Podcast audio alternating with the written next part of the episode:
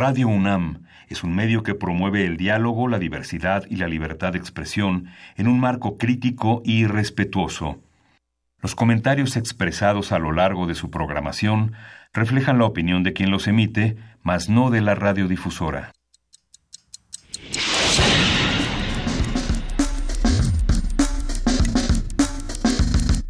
Primer movimiento. El mundo desde la universidad.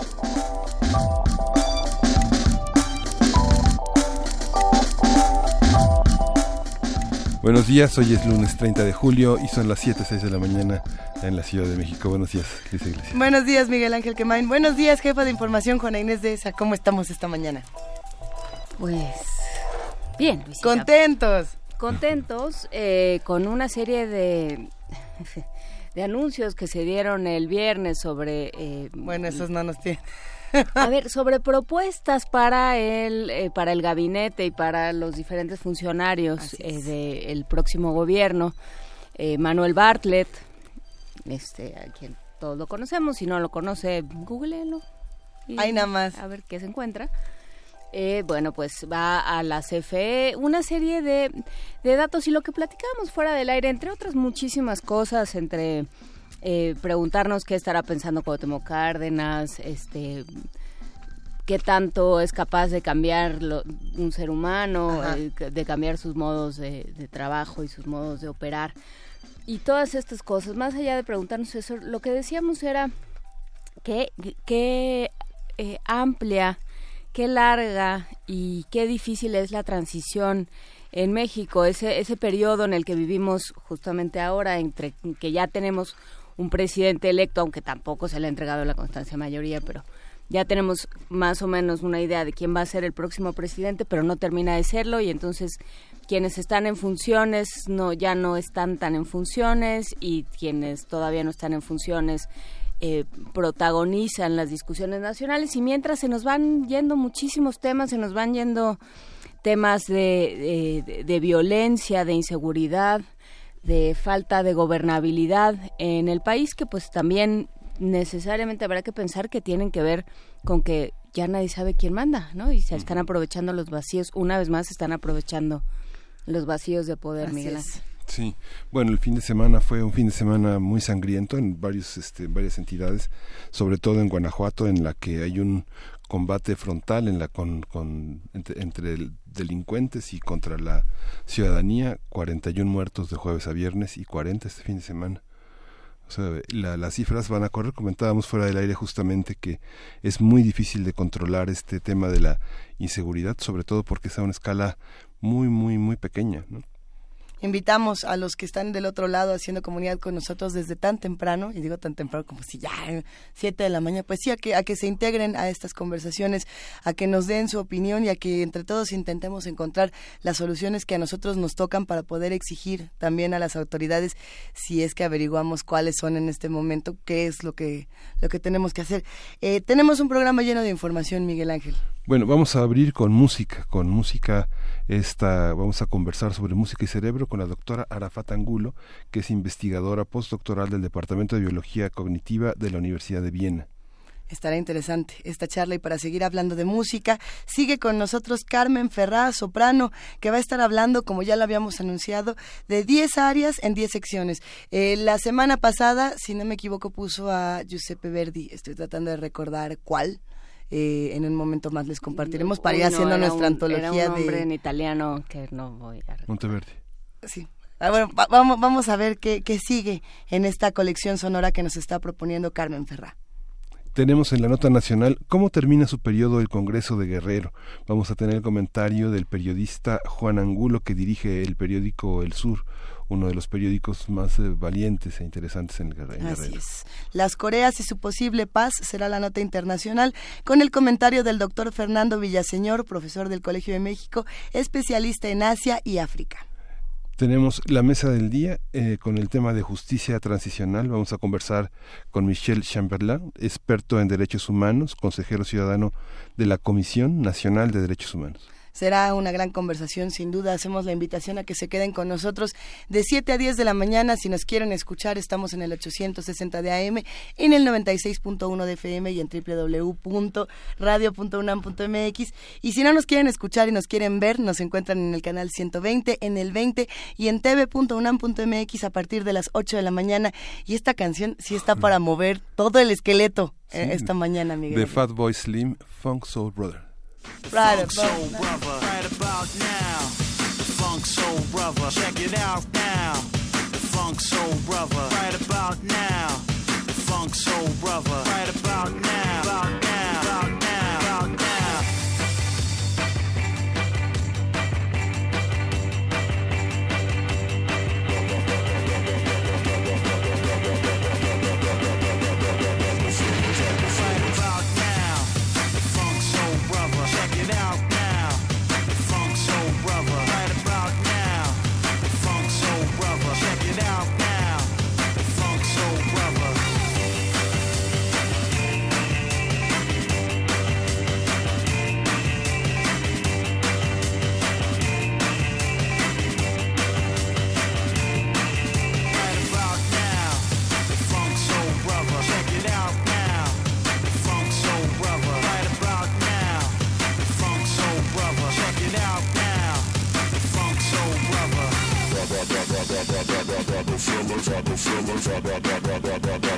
Right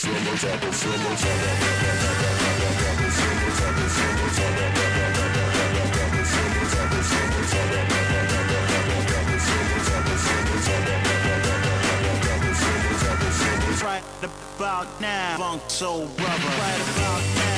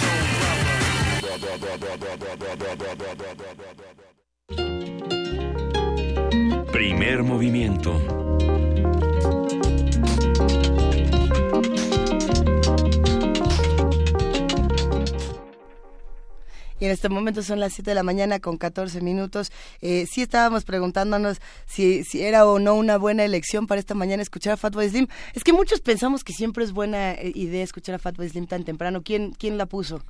Aquí, ah, Frida Saldívar nos dice. Frida Esa Saldívar es la mía. su manita. Hola Frida Saldívar, hola Vania Nuche, hola Arturo González que están del otro lado. Uriel Gámez también Uriel está Gámez por acá. está allá en el fondo del otro lado del cristal. Hay que decir que si nos quieren ver a todos, eh, allá ustedes, en, en semivivo, que es como llegamos a transmitir todas las mañanas.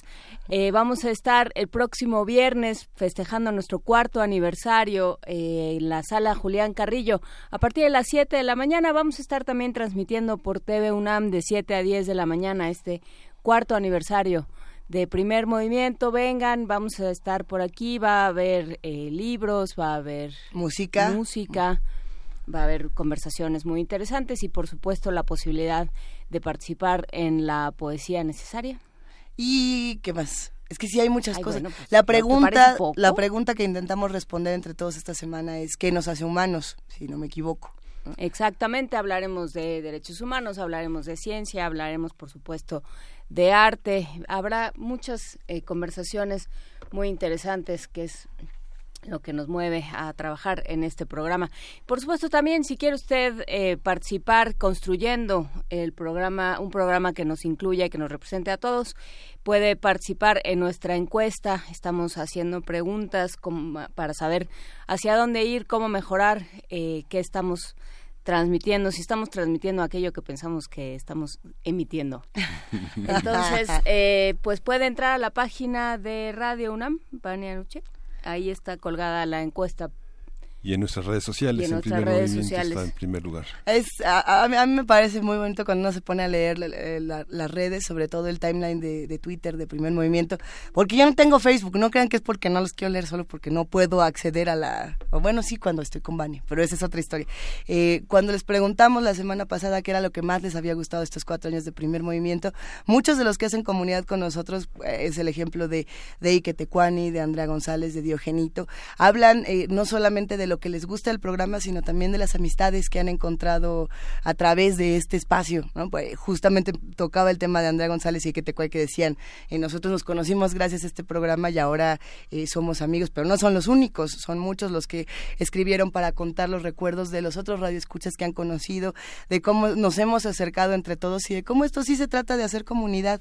Cuatro años después eh, seguimos conociéndonos y encontrándonos y, y, y buscándonos en ferias del libro, en presentaciones, ahora en el aniversario. Vamos a ver qué tal se pone y a ver qué tanta comunidad podemos hacer entre todos juntos. Sí, justamente, justamente esa, esa manera de enlazarse a través de la, de la comunidad de pensamiento es muy interesante porque poner en relación y en pensamiento la- la- las, las noticias, las ideas que se discuten a lo largo de la semana, nos vamos dando cuenta cómo se va convirtiendo en una en un enramado, en un entramado de relaciones que hacen hacen vigentes muchas de las cosas que se hicieron hace cuatro años, ¿no? Pues ya quedó Y la... la semana pasada. Justo, justamente. Queda esta invitación para todos los que quieren estar con nosotros en arroba P Movimiento, diagonal Primer Movimiento UNAM y en el 55 36 43 39. Para los que quieran estar en persona, recuerden, viernes 7 de la mañana, pueden llegar a las 8 si no quieren llegar a las 7, pero lleguen a las 7. Pueden llegar a la hora que ustedes quieran, pueden entrar y salir, ya saben. Hay, ya hay tamales. Nan. que hay quienes tienen que ir a trabajar, que hay quienes solo se pueden dar una vuelta, hay quienes vienen desde las lejanas playas de Morelos y demás eh, sitios de la de la ¿Quién viene desde las lejanas playas de Una vez vino Diogenito. yo. Diogenito? Que venga otra vez. Ya nos había dicho. Ya escribió que sí iba a venir el buen Diógenes. Eh, pues para todos tenemos sorpresas sonoras. Vamos a estar escuchando producciones de Radio UNAM a lo largo de todo este programa. Y también quizás sería buena idea ir pensando en los fragmentos que más hemos disfrutado de, de, todas estas conversaciones. Lo hacemos mucho en Año Nuevo, ¿no? Que tomamos lo, mejor de, de primer movimiento de, del año. A ver si se nos ocurre así poner fragmentitos de cosas que hemos disfrutado en los últimos cuatro años. ¿Qué recuerdan? ¿Qué les ha gustado de estas transmisiones? Vuélvanos a escribir y no solamente nos lo escriban en un tweet, mándenoslo en una postal sonora en primer movimiento unam arroba gmail.com. Ahí nos y pueden conteste la evaluación que sí es un poco larga y es este y pues sí sí es un, un ejercicio más sistemático digamos y más científico entonces sí contéstela porque luego nos, nos ayuda a hacer muchísimas gráficas y a, y a mover cosas de veras Sí, de Nosotros veras. también la contestamos. la Nosotros contestamos. también la- llenamos otra que se parecía. Ya, ya leí las dos, no podemos llenarla Leímos de... una larguísima Ah, sí. llenamos una larguísima Ah, sí, pero bueno, mientras llenamos la encuesta, ¿por qué no escuchamos esta producción llamada Medicina Tradicional Sauce?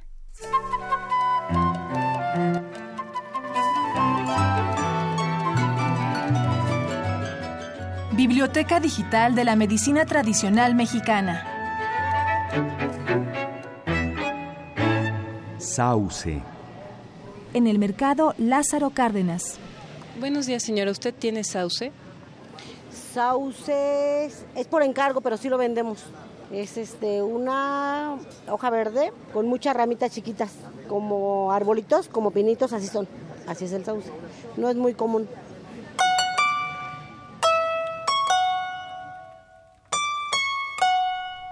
La maestra en ciencias Abigail Aguilar Contreras, jefa del herbario medicinal del Instituto Mexicano del Seguro Social. La medicina de patente tiene obviamente sus orígenes en lo que son las plantas medicinales. Se habla mucho de esta medicina, pero a veces se olvidan que el 80% de los medicamentos está hecho en base a lo que era la estructura molecular de un principio activo de alguna planta medicinal. Eh, en ese sentido, por ejemplo, aquí en el herbario tenemos algunas muestras, entre ellos el- un medicamento que se usa mucho para este, las personas mayores, que es el ácido acetilsalicílico, que su origen lo tiene en el famoso sauce llorón, en el salix. Y mucha gente pues no sabe que viene de una planta, ¿verdad? Pero sin embargo, ese es su origen, ¿no? Que ahora ya la química de síntesis y se puedan replicar en las fórmulas de los principios activos es otra cosa, pero que el 80% sí de los medicamentos es a base de lo de las plantas, fue en un principio así.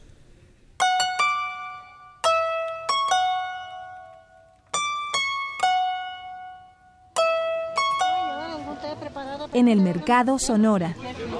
Qué va, qué quería. ¿Qué le damos? ¿Qué es lo que buscaba? ¿Usted tiene sauce? Seco. Todo lo que es tipo de hierba de que quieras, todo tengo. Fresco y seco, todo lo que quieras. Sauce. Para té, para lavadas, así agarras para un litro de agua. ¿Mm? Unos 20, 30 pesos se puede dar.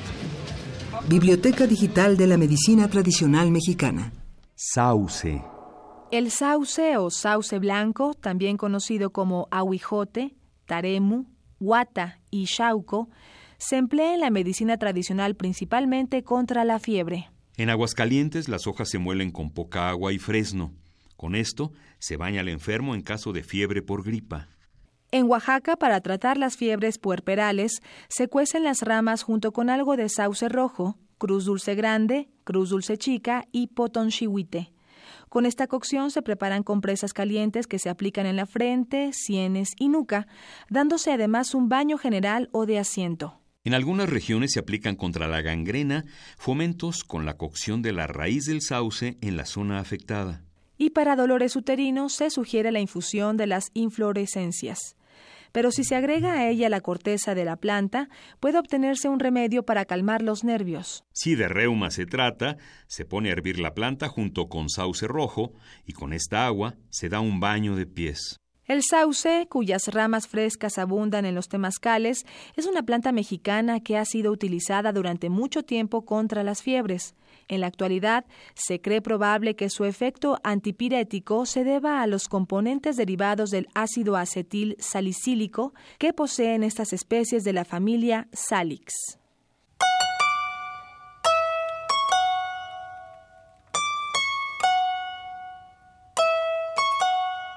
La información que aquí se presenta puede encontrarla en la Biblioteca Digital de la Medicina Tradicional Mexicana, una publicación de la UNAM a través de su programa universitario México Nación Multicultural.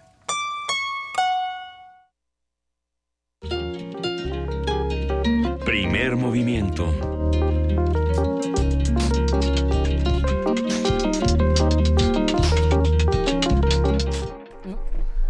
Ah, sí, aquí seguimos en primer movimiento. No, ya no les podemos decir, ahora menos les podemos decir de qué estábamos platicando fuera del aire. Pero sí, los estamos observando, queridos radioescuchas. Y bueno, ya en un momento más estaremos entrando para platicar de nuestra mesa Ya del nos día. dijo Rosario Martínez que ya contestó la encuesta y que tenemos todos palomita. No, a ver, bueno, sí, pero No nos No. pongan palomita. no nos pongan palomita, más bien ayúdenos a, a crecer. Ya unos no vamos a crecer mucho, pero se hará lo que se pueda. Bueno, también se, se hicieron algunas críticas a nuestra encuesta la semana pasada, lo que eh, rápidamente se hizo control de daños y resolución eh, y agradecemos a los que también nos señalan las cosas que pues a lo mejor no estamos viendo entre todos. De verdad, gracias y lo cambiamos y lo pensamos y reinventamos justamente la manera en la que hacemos este programa y en la que les preguntamos qué les parece este programa. Ahora sí, quédense con nosotros, ya nos vamos a nuestra mesa de arranque. 10 áreas en 10 secciones.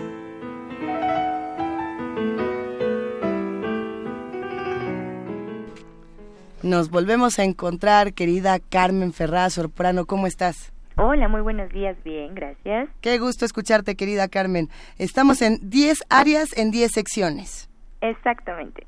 Cuéntanos, ¿en cuál, cuál fue la pasada y ahora a cuál nos vamos? La pasada fue de las primeras óperas, de hecho la primera ópera, que a veces hay eh, un poco de discusión si es renacentista o barroca. Pero bueno, es digamos que principios del barroco, finales del renacimiento, entonces no se puede definir. La siguiente es un área barroca.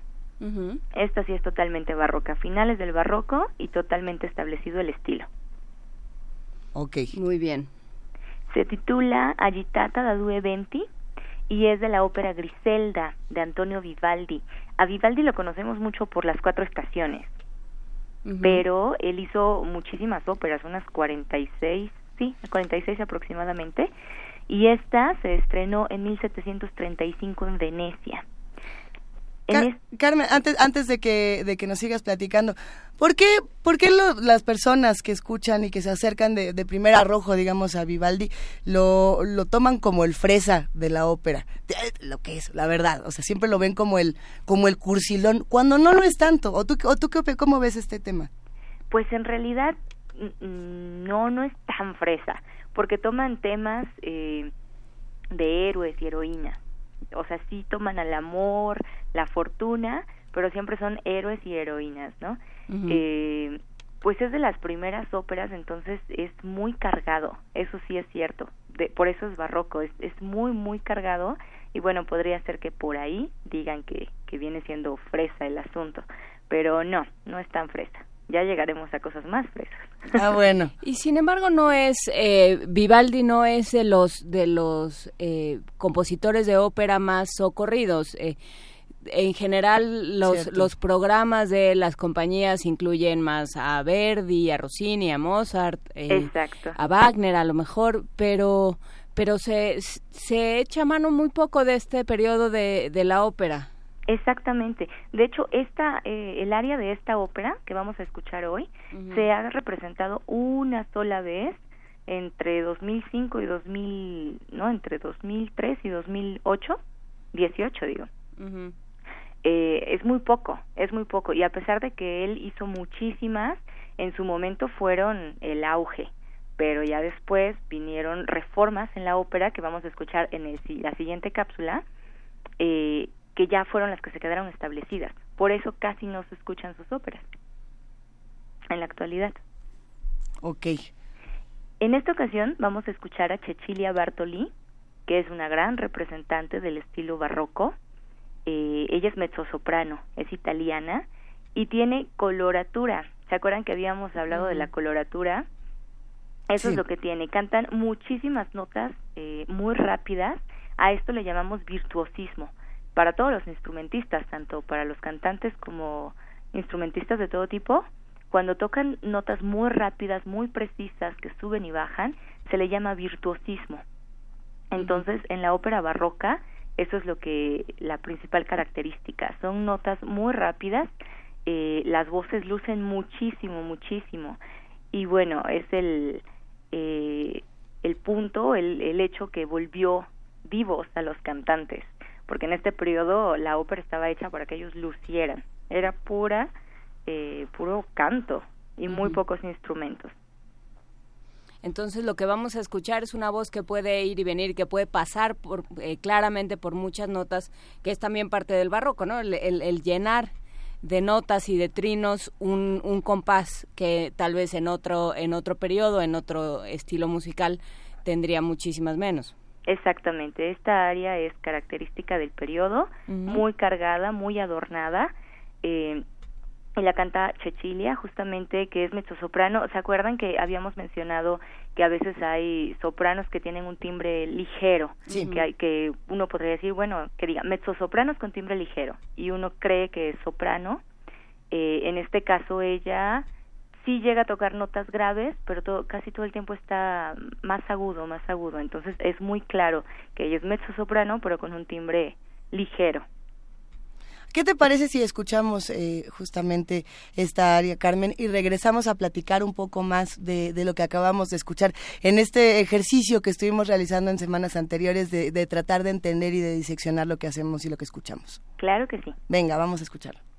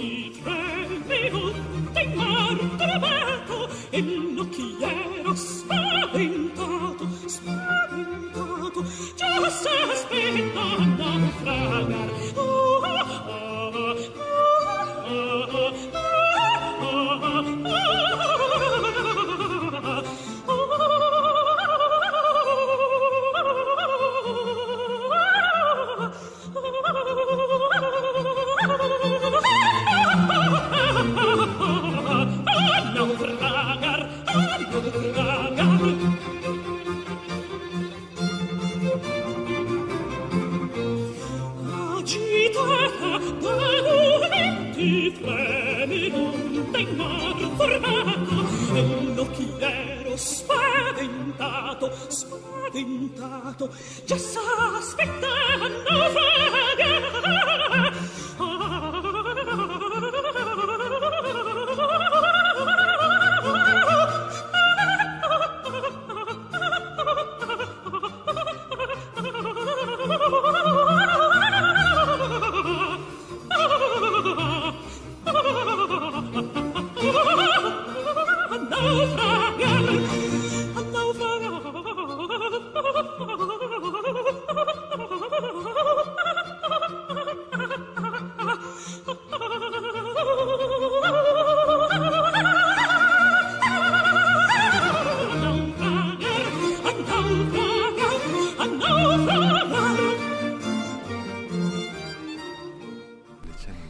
escuchamos, querida Carmen Ferrá?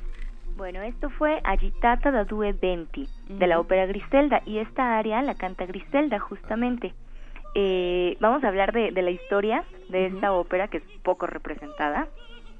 Eh, mm, bueno, el personaje principal es un rey que se casa en su juventud con Griselda. Griselda era una mm, plebeya, por así decirlo.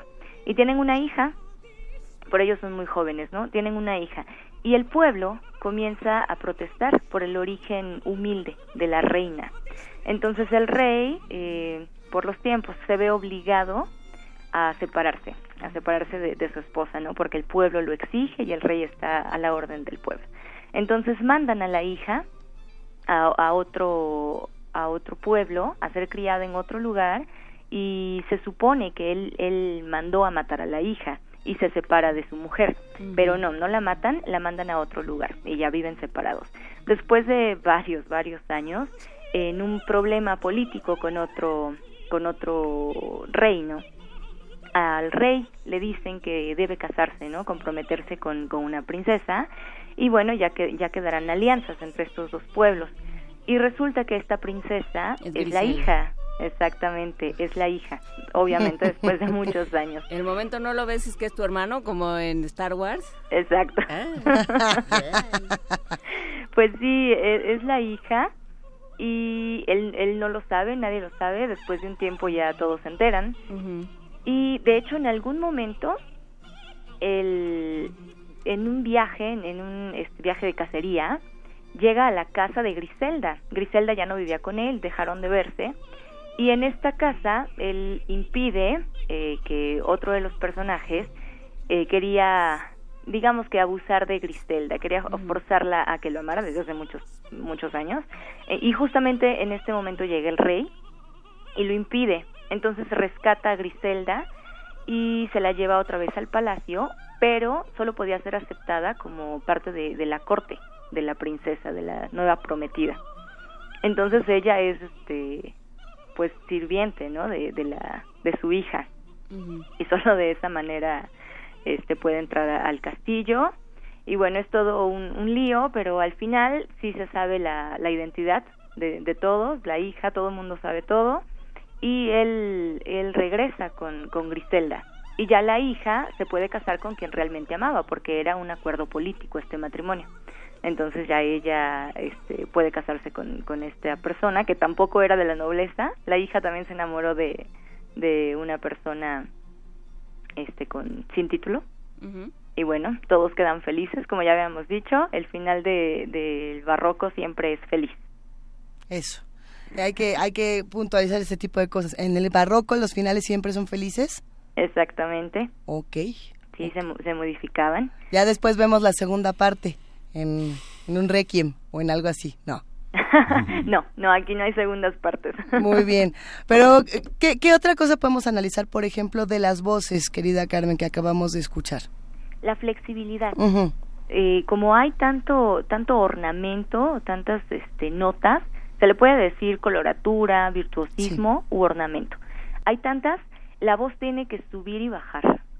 Entonces eh, se, se explora el registro, de repente están las notas muy agudas, de repente en las notas muy graves y seguimos escuchando a la misma cantante. Ven que lo habíamos mencionado. Seguimos escuchando a la misma cantante que domina todos sus registros. En este caso, Cecilia Bartoli eh, eh, hace mucha investigación sobre música que se perdió o de compositores poco conocidos entonces es experta en el estilo barroco. Igual hay otros eh, cantantes que me gustaría recomendar eh, que son excelentes. Por ejemplo está Vivica Genot, es una mezzosoprano, ella es americana. Tiene una técnica muy graciosa. Eh, si la pudieran ver después en, eh, en videos en YouTube, eh, es, es una técnica muy chistosa porque mueve la boca cada, ca- por cada nota. Imagínense cada nota que da, eh, mueve la boca. Este, pero hay otras versiones, por ejemplo, de esta aria que es, es bastante famosa. Aunque la ópera no se representa mucho, el aria es eh, casi obligatoria, ¿no? En, en- para el periodo barroco. Pero es como un ejercicio eh, de, de virtuosismo, o sea, ¿qué, qué es lo que qué es lo que implica para un cantante ir y venir de, de esas notas? ¿Cómo cómo se logra esto con con aire, con justamente la, la formación de las distintas vocales con, con los labios? ¿Cómo qué es lo que se tiene que que, que manejar, que echar a andar como cantante para hacer para cantar de, de esta manera? el aire totalmente. Si ponemos atención ya después con calma, vemos que hacen una frase muy, muy, muy larga con una sola respiración. Son frases muy largas con una sola respiración y nunca, eh, a pesar de estar eh, con muchas notas, nunca se quiebra o nunca eh, suena floja una, una nota, por así decirlo. Siempre, siempre están muy precisas y esta agilidad eh, es con la práctica, ¿no? Es el, el rendimiento que, que van encontrando después de mucho entrenar. Sí, e- es el aire, básicamente es el aire. Y en ella la expresividad es eh, punto clave. Se entienden toda- todas las palabras, Todas, todas las palabras. Entonces a veces es difícil, ¿no? Porque Claro. estás diciendo tantas notas que el articular eh, ya una, una sílaba es complicado, pero se entienden todas. Es lo que hay que, Sí, que porque poner además atención. tienes que jugar con la oclusión, o sea, con, para, para, para hablar y, y enunciar consonantes necesitas parar la salida de aire. Exactamente. Entonces sí es, eh, pues sí debe ser complicado. Sí, y a veces hacen caras chistosas, porque el cantar te implica poner una cara, pero voy a pronunciar la sílaba eh, me implica poner una cara totalmente contraria a lo que estás cantando. ¿Cómo, ¿Cómo caían todas estas historias, todas estas narrativas y sobre todo eh, cómo eran recibidas en... ¿Qué, qué año habrá sido eh, eh, este en particular? 1735. Pensando que además fueron pocos años antes de que falleciera eh, Vivaldi y que había una parte religiosa, muy religiosa en, en toda su en todo su personaje. ¿no? Sí, Él, Si no me equivoco, él era un sacerdote. Sí, Antonio Vivaldi fue un sacerdote, era todólogo de la música.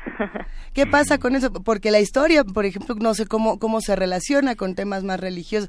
sé que Está sí, inspirado o en el sea, Decamerón, es una historia del Decamerón. Por ejemplo. Pues es que es que la historia Antonio- de siempre, es Blancanieves, es cualquiera. Eh, Así se recibían esas historias en ese tiempo, Carmen. Digo, no podemos tener bolita mágica y volver ni nada, pero ¿cómo, cómo, qué, qué vestigios quedan de estas lecturas? Sí, vestigios de la lectura, eh, la lectura como mencionaron es muy antigua, es del Decamerón. Fue es de digamos que es un cuento de todo este libro, el libro tiene 100 cuentos y es de 1351, 1353. Es es muy antiguo. Pero eh, ya en el género de la ópera, todo lo que fue siglo XVIII, inicios del siglo XVIII, fue el entretenimiento musical más popular, al menos en, en Italia, sobre todo en Venecia. Entonces era absolutamente bien recibido, todas las temáticas eran bien recibidas. Y aunque Antonio Vivaldi era sacerdote, en algún momento él eh, obtuvo un permiso para no eh, ofrecer misas, para no estar tan eh, metido en esa labor. Eh, su labor fue totalmente musical, aunque hizo mucha música para, para la iglesia, este, tocaba los temas eh, del amor, todo, todos los diversos temas, ¿no? Eh, los tocaba sin ningún problema, eh, porque en realidad su, su, su vivir era más musical que, que de la iglesia. Que, ay, eh, no crean que uno se sabe la historia de Vivaldi así, porque sí, eh, es, es muy llamativo porque además en el tiempo de Vivaldi él era, bueno, hay que, hay que mencionar que él era pelirrojo y que había mucha, si no me equivoco, corrígeme si me equivoco Carmen, ah, Era del demonio. había mucha expectativa con, con, con lo que él hacía y siempre lo acusaban de, es que el cura rojo, le decían, es que el cura rojo no, no, nunca da misa, a ver, ¿por qué nunca da misa? Y a ver, ¿por qué nunca está cerca de su religión? Y lo que él decía justamente era, la música que yo compongo nos acerca a la religiosidad de otra manera. ¿no? Exactamente. que me parece que es interesantísimo como esta esta esta relación profundamente religiosa que nos ayuda a leer la música de ese tiempo de otra manera, ¿no? Exactamente. Eh, hubo mucha crítica porque no daba misa. En realidad no daba misa por un problema eh, de salud. Sí. Este que ahora se investiga y se cree que era eh, angina de pecho. Que era sea, asmático, ¿no? También Ajá, decían. que era asmático. Son, son los posibles diagnósticos que se pueden dar. Ahora, en ese momento era la opresión de pecho y hasta ahí.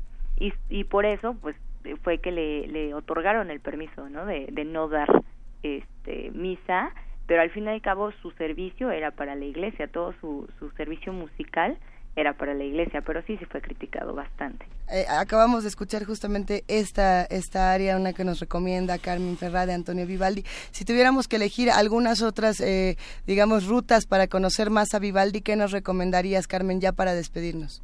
Bueno, sí es muy bueno escuchar las cuatro estaciones para quienes no están tan acostumbrados.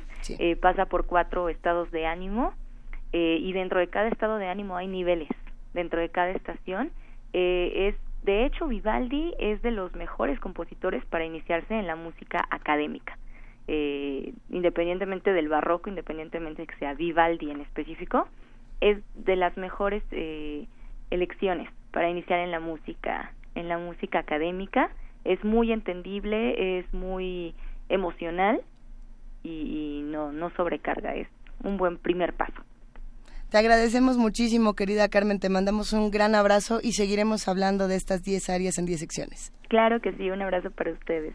Venga, pues aquí queda esa conversación y nosotros los invitamos a que se queden con nosotros, a que nos llamen, a que nos escriban y a que nos cuenten qué, qué van a hacer este viernes y si nos van a ir a buscar al, a la sala Julián Carrillo o qué vamos a hacer. Justamente, justamente eh, una cosa que no comentamos la semana pasada, Ajá. porque estábamos apretadísimos de tiempo, es que justamente parte de lo que de las próximas actividades de todo este segundo semestre del año está este en, el, en este número de la Gaceta de la UNAM, que justamente llega hasta prácticamente septiembre en materia de actividades académicas. Es muy interesante todo lo que ofrece este, este 2018 en, en materia de renovación docente, de investigación, de estadías en el extranjero. No se pierda ni la Gaceta de la semana pasada ni esta. ¿no? En esta para que quien viene. Quiera, para quien quiera este, asegurar su futuro académico. Ah, yo no tengo la, la a ver, eh, la Pero podemos encontrar en ahora- internet. Ahora, es muy fácil porque ya la Gaceta es digital. Hay una aplicación que se consigue tanto en la parte de Android como en la parte de iOS Ajá. Y se descarga con muchísima facilidad. Y si usted no tiene teléfono y no lo quiere tener porque está en contra de esas Sí. tecnologías, eh, Sí, puede si puede en esa entrar. transición tiene un doctorado, una maestría o quiere irse, de- o quiere irse del país. El país.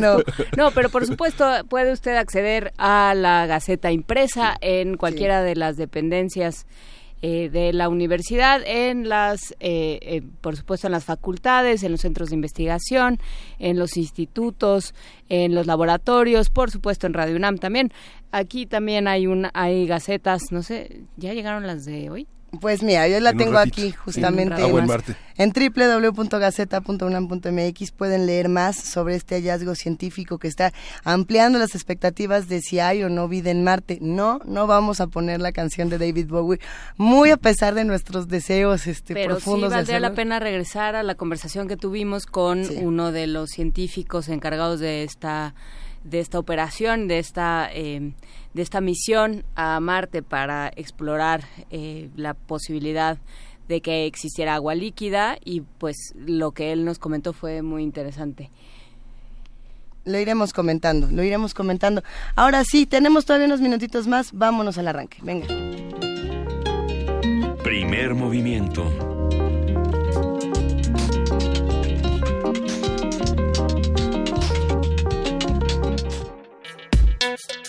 Lunes de Ciencia.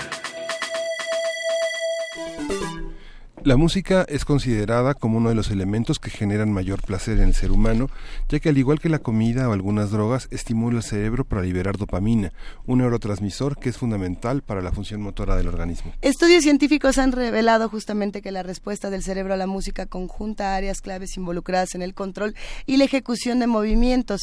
Además, los estímulos dependen del sistema límbico, formado por estructuras cerebrales que establecen respuestas fisiológicas ante las emociones. De acuerdo con el científico Robert Satorre, fundador del laboratorio de investigación Brain Music and Sound en Canadá, cuando los sonidos llegan al oído, los impulsos se transmiten al tronco cerebral y de ahí a la corteza auditiva primaria. Luego viajan a distintas redes cerebrales que son básicas para la percepción musical y para el almacenamiento de la música ya escuchada. Esto significa que la respuesta cerebral a los sonidos está condicionada por lo que ya se fue por lo que ya fue escuchado antes.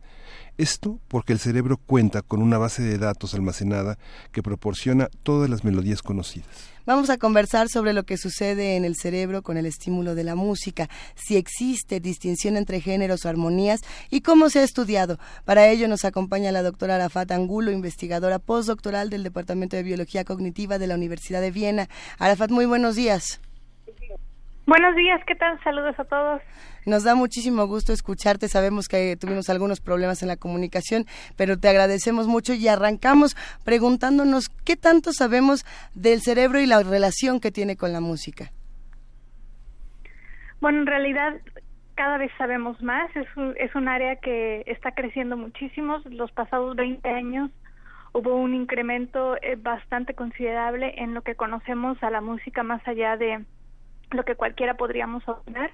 Es decir, se fueron construyendo más eh, bases eh, de investigación más sólidas en cuanto a qué pasa o cuáles son las reac- reacciones específicas en nuestro cerebro o en el cerebro incluso de gente profesional como son los músicos en cuestiones de patologías como la música y su impacto en por ejemplo el Parkinson o cualquier tipo de afecciones motoras como desde una parálisis por ejemplo en su impacto también en otro tipo de trastornos del lenguaje, eh, su impacto en patologías como el autismo, eh, en su evolución e ir rastreando en qué momento como seres humanos nuestros ancestros comenzaron a presentar estas conductas musicales. Es decir, un gran panorama de, de temas se ha ido abriendo y se ha ido explorando de una manera muchísimo más eh, prolífica, también gracias a- al desarrollo de nuevas técnicas que nos han pedido, permitido investigar de manera no invasiva eh, el cerebro y muchas otras este, conductas relacionadas no solo con humanos, sino también con otras especies. Hay una parte eh, de la música que es eminentemente física y que tiene que ver con la vibración. Eh, ¿Es esto lo que, lo que la vuelve tan, tan importante y lo que hace que tenga una cierta repercusión en el cerebro? Eh, pues eso que, que mencionas justamente es una de las eh, propiedades estructurales que tiene la música. O sea, si, si habláramos de música y la pudiéramos descomponer, digamos, a, gr- a grosso modo, eh, en sus propiedades de excitación, que es lo que nos hace como relajarnos o, eh, o bien estimularnos, o sea, como los beats que lleva, ¿no? El tiempo, pero también tiene eh, otro otro atributo que sea, serían como los estados o la cualidad emocional si te hace sentir feliz si te hace sentir triste. Y otro aspecto es justo el que tú mencionas que son las propiedades estructurales que nos habla del ritmo del timbre del tempo. Y eso que tú mencionas ah, va por ahí más que nada hacia el timbre o las frecuencias que se utilizan porque podemos hablar de bajos o, o- o de tonos muy graves. Y, y justamente es uno de los no de los aspectos que más se, se ha estudiado porque todos se han estudiado bastante pero sí de los que parecieran que no fueran tan importantes porque ay que pudiendo preguntar cosas tan tan atractivas como hablar de una emoción de la felicidad de la dopamina eh, ¿por qué ir eh, o por qué abordar un tema tan básico, tan elemental como decir un beat o una frecuencia, una vibración? Pero es exactamente igual de importante y justo como tú mencionas tiene mucho que ver y repercute bastante, por ejemplo, en aspectos esenciales de la música como es todo el componente motor. El beat, esos elementos tan tan eh, medulares de una composición musical como puede ser simplemente eh, una estructura temporal pam pam pam o se va acelerando etcétera es lo que le da un carácter y lo que aún el ritmo más simple nos puede llevar a querer aplaudir o nos lleva a mover un poco la piernita y este, genera en nosotros también como un, un, ritmo, sincronizarnos a eso y, y ese tipo de respuestas sí, sí tienen una, de estímulos sí tienen una respuesta y va principalmente de la mano a los aspectos de audiomotores, esta sincronización audiomotora que genera la música. Esta parte del pensamiento musical eh, tiene también algún correlato en relación con el pensamiento abstracto. Por ejemplo, el pensamiento matemático funciona así, digamos, frente a frente a representaciones, este, eh, abstractas, como por ejemplo puede ser una, pintura no figurativa, por ejemplo, o se asocia a otro tipo de estímulos, por ejemplo, en el caso de las patologías eh, psicológicas. Sí hay un aspecto abstracto, como mencionas, que, que se ha relacionado y eso fue algo que intuitivamente como que se fue abordando en toda esta como dicotomía que hubo en algún momento de que, ay, eh, el hemisferio izquierdo, el lenguaje, este, el hemisferio derecho, la música, las artes, etcétera, que en realidad no existe esta división tal tan tajante, pero sí es una abstracción en muchos aspectos y sí hay va varios eh, corrientes que buscan una relación, o más bien no que buscan, sino que estudian una relación entre las matemáticas, como dijera en la música, es los números los números hechos este sonido, Sonido. ¿no? Llevado, llevados a- al, al dominio del sonido, de, de lo acústico. Y sin embargo, yo, por ejemplo, yo no soy música, pero he trabajado con músicos en las investigaciones y te das cuenta que quienes llevan ese aspecto al extremo verdaderamente son los músicos. Ahí puedes encontrar cualquiera que hable con un músico, sin importar haber sido un músico de entrenamiento formal, que fueron la mayoría de nuestros participantes, a lo mejor de bellas artes, de diferentes tipos de academias musicales o músicos autodidactas, este componente de abstracción a la hora de que están explicando lo que están escuchando o a la hora de transmitir este es la manera en la que perciben la música y bien de dominar para los que son este también expertos en la lectura musical necesariamente implica un dominio y necesariamente implica esta abstracción que tú estás mencionando a la hora de interpretar la música y de, de componerla. O sea, incluso nosotros llegamos a, a, observar en, con una técnica para, para ver la actividad cerebral eh, basada en la resonancia magnética funcional, diferencias entre músicos y no músicos y eh, regiones, por ejemplo, que, que serían como más responsivas hacia eh, el habla, por ejemplo, en los que no somos músicas, músicos, como los músicos también reclutan esos áreas con una significancia importante a la hora que ellos están escuchando música. Y eso va para lo que tú mencionas, o sea, la forma en la que componen ellos los sonidos musicales sí es mucho más elaborada, más abstracta, más compleja. Arafat Ángulo, lamentablemente no tenemos ya tanto tiempo para seguir conversando eh, por las complicaciones que tuvimos en la, en la comunicación. Creo que sería interesante para los que hacen comunidad con nosotros saber eh, cuáles son las preguntas que se quedan pendientes en la, en la investigación de música y cerebro y cuáles han sido los mayores alcances. Que digas, a ver, estos son los puntos, digamos, más importantes para seguir entendiendo lo que va a pasar en esta relación música-cerebro y lo que más hemos podido, digamos, averiguar. Bueno, yo brevemente mencionaría al menos eh, eh, lo que a mí me, llama más la atención.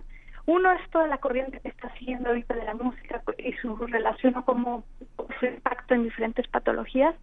Al decomponer ya todo este tipo de regiones que se impactan cuando uno está escuchando la música, por ejemplo, la, la red audiomotora es, bueno, ¿y qué pasa si en lugar de rehabilitar eh, problemas motores con rehabilita motor motor, es decir, rehabilitación física, a, re a resolver algo motor, se utilizan eh, sonidos musicales, tempos específicos para rehabilitar funciones motoras.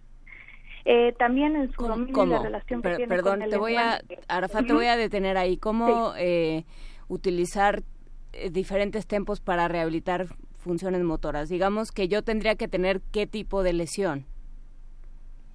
Pues, en realidad puede ser una alusión específica, puede ser que tú, digamos, hayas tenido una este, hemorragia en el lóbulo frontal derecho, etcétera, y hayas quedado hemipléjica, o tengas una simple parálisis de mano, o tengas un problema ya más generalizado ahí sí ya de lesión de neuronas específicas, como que en lo que refiere al este Parkinson. Pero es- el chiste es de impactar, de generar la estimulación de las cortezas motoras a través de las cortezas auditivas. No es lo mismo que yo te intente rehabilitar una mano moviendo tus dedos, o sea, que tengas una parálisis que yo esté moviendo tus dedos y las terapias que hay con diferentes temperaturas de agua, etcétera, etcétera, a que yo intente rehabilitar el movimiento de tus dedos con una tarea, por ejemplo, donde tú, aparte de estar escuchando el sonido tal cual, tú estés generando o intentando, eh, por ejemplo, pisar las notas de un, de un piano. O sea, cuando tú escuchas música y aunque sea como mencionaba antes, un, un, un ritmo muy sencillo, naturalmente la respuesta, porque es algo innato, es algo que no aprendimos, naturalmente la respuesta de tu, de tu cerebro y de tu cuerpo va a ser querer moverse y querer sincronizar ciertos movimientos con el beat que está siendo percibido, como cuando vas a una fiesta y todos aplaudan conmigo. Nadie nos enseñó a, pre- aplaudir en un tempo específico, sin embargo somos capaces de sincronizarnos. Lo haces sin querer, a veces con tus manos, a veces con tus pies, etcétera. Eso es lo que se está intentando explotar en estas terapias, por ejemplo, de rehabilitación motora. Esa, esa respuesta natural, innata, de sincronizarnos a ciertos ritmos o beats cuando percibimos un sonido musical. Y, y, y eso no pasa, no les, a ustedes mientras me escuchan, no se están queriendo sincronizar con mi voz.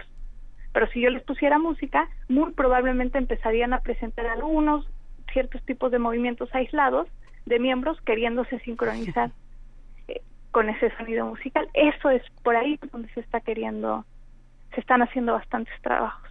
¿Dónde podemos conocer más de todos estos trabajos, de todo lo que están realizando Arafat Ángulo? Eh, pues realmente son grupos muchísimo, muy, muy amplios, perdón, en todo el mundo. Yo lo que reco- recomendaría principalmente son búsquedas especializadas en estos servidores en Internet, que es una maravilla. Se van a PubMed, que es un buscador este, bastante útil, y poner este tema, por ejemplo, music, generalmente en inglés music, motor disorders, rehabilitation, y entonces van a obtener todo un historial amplísimo de diferentes autores y grupos de investigación y cómo ellos han abordado este tema con diferentes tipos de terapias o desde diferentes eh, perspectivas. Es una búsqueda que te permite no solo centrarte en un solo grupo de investigación o en un solo país, sino te da una perspectiva más amplia y ayuda a, a este, limpiar un poco de toda la basura y todas las mentiras que también circulan en Internet, sino una búsqueda más especializada, pero accesible a todo el público. ¿Qué buscador dices que es? ¿Perdón? ¿Qué buscador es? PubMed. Ah, P-U-B de burro, Sí. M-E-D. PubMed. Ajá. Querida Rafatángulo, te agradecemos muchísimo por esta conversación y por haberte tomado el tiempo de discutir con nosotros esta relación tan interesante, música y cerebro. Hablamos muy pronto, si te parece bien. Bueno, pues muchas gracias a ustedes y espero que se hayan pasado también como yo. Muchas gracias. Recibe un abrazo y este abrazo sonoro que están escuchando Esto los que, hacen comunidad. Es el invierno de Vivaldi.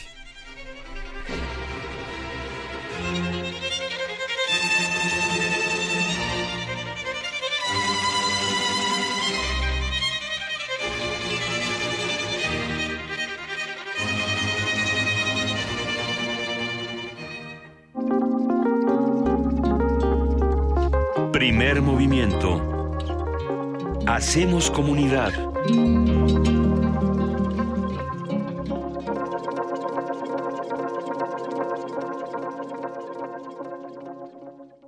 1968 nos legó una transformación social tan profunda que aún hoy, a cinco décadas de distancia, seguimos escuchando sus ecos y escribiéndonos a través de la tinta de la memoria. Si eres un joven entre 15 y 35 años, la Coordinación de Difusión Cultural UNAM te invita a participar en el concurso de escritura sobre los movimientos sociales y su legado cultural y educativo. Ensayo literario, crónica literaria, dramaturgia, relato gráfico, testimonio. Consulta la nueva fecha de cierre y los premios en www.universodeletras.unam.mx o escribe a info@universodeletras.unam.mx o al 5622 6666, extensión 48870. 2 de octubre no se olvida, se escribe. El escritor y periodista cubano Leonardo Padura lee su cuento La muerte feliz de Alborada Almanza. En la amarga realidad de la vida real, más de una noche se acostó con hambre y mientras miraba el cielo estrellado por las rendijas del techo, tímidamente le había pedido a Dios y a San Rafael Arcángel le concedieran una muerte rápida e indolora que la liberara de las pesadillas, del calor y de los cocimientos matinales cargados de azúcar. Aprovecha tu tiempo escuchando www.descargacultura.unam.mx Hola, mi nombre es Renata y después de mucho tiempo, hoy regresé al lugar donde nací. Aquí aprendí a andar en bicicleta. Aquí pasaba las tardes después de la escuela. ¡Ay, Bruno! Ay, mi secundaria, el mercado, mi colonia. Estoy muy feliz de regresar. Y porque mi país me importa, ya actualicé mi domicilio y mi credencial para votar. Tú también notifica al INE cualquier cambio en tus datos y participa en las decisiones de tu localidad. INE. La exposición Revolución y Estabilidad en el Museo del Templo Mayor conmemora los 30 años del recinto y los 40 del proyecto arqueológico. Se pueden apreciar piezas como la escultura de Xutecutli, el centro chicahuastli de mármol verde, la olla del dios Tlaloc y la pieza Mimixcoa, las urnas funerarias de Tezcatlipoca y Mixcoatl, la pieza de la serpiente de fuego Ciucoatl. La muestra Revolución y Estabilidad está abierta en el Museo del Templo Mayor Centro Histórico de la Ciudad de México. Una cultura entera puede traducirse en imágenes si estas son plasmadas por los ojos adecuados. Cineclub Radio Cinema de Radio UNAM te invita a asistir a las proyecciones cinematográficas que formarán parte del ciclo Yasuhiro Ozu. Podremos ver y sin embargo hemos nacido. Cuentos de Tokio, La hierba errante, Buenos días y El sabor del sake. Los miércoles de agosto a las 18 horas en la sala Julián Carrillo de Radio UNAM, Adolfo Prieto 133, Colonia del Valle, cerca de Metrobús Amores. Consulta la programación en www.radio.unam.mx. La entrada es libre. ¿Para qué buscar el ruido cuando reina el silencio? Radio UNAM, Experiencia Sonora.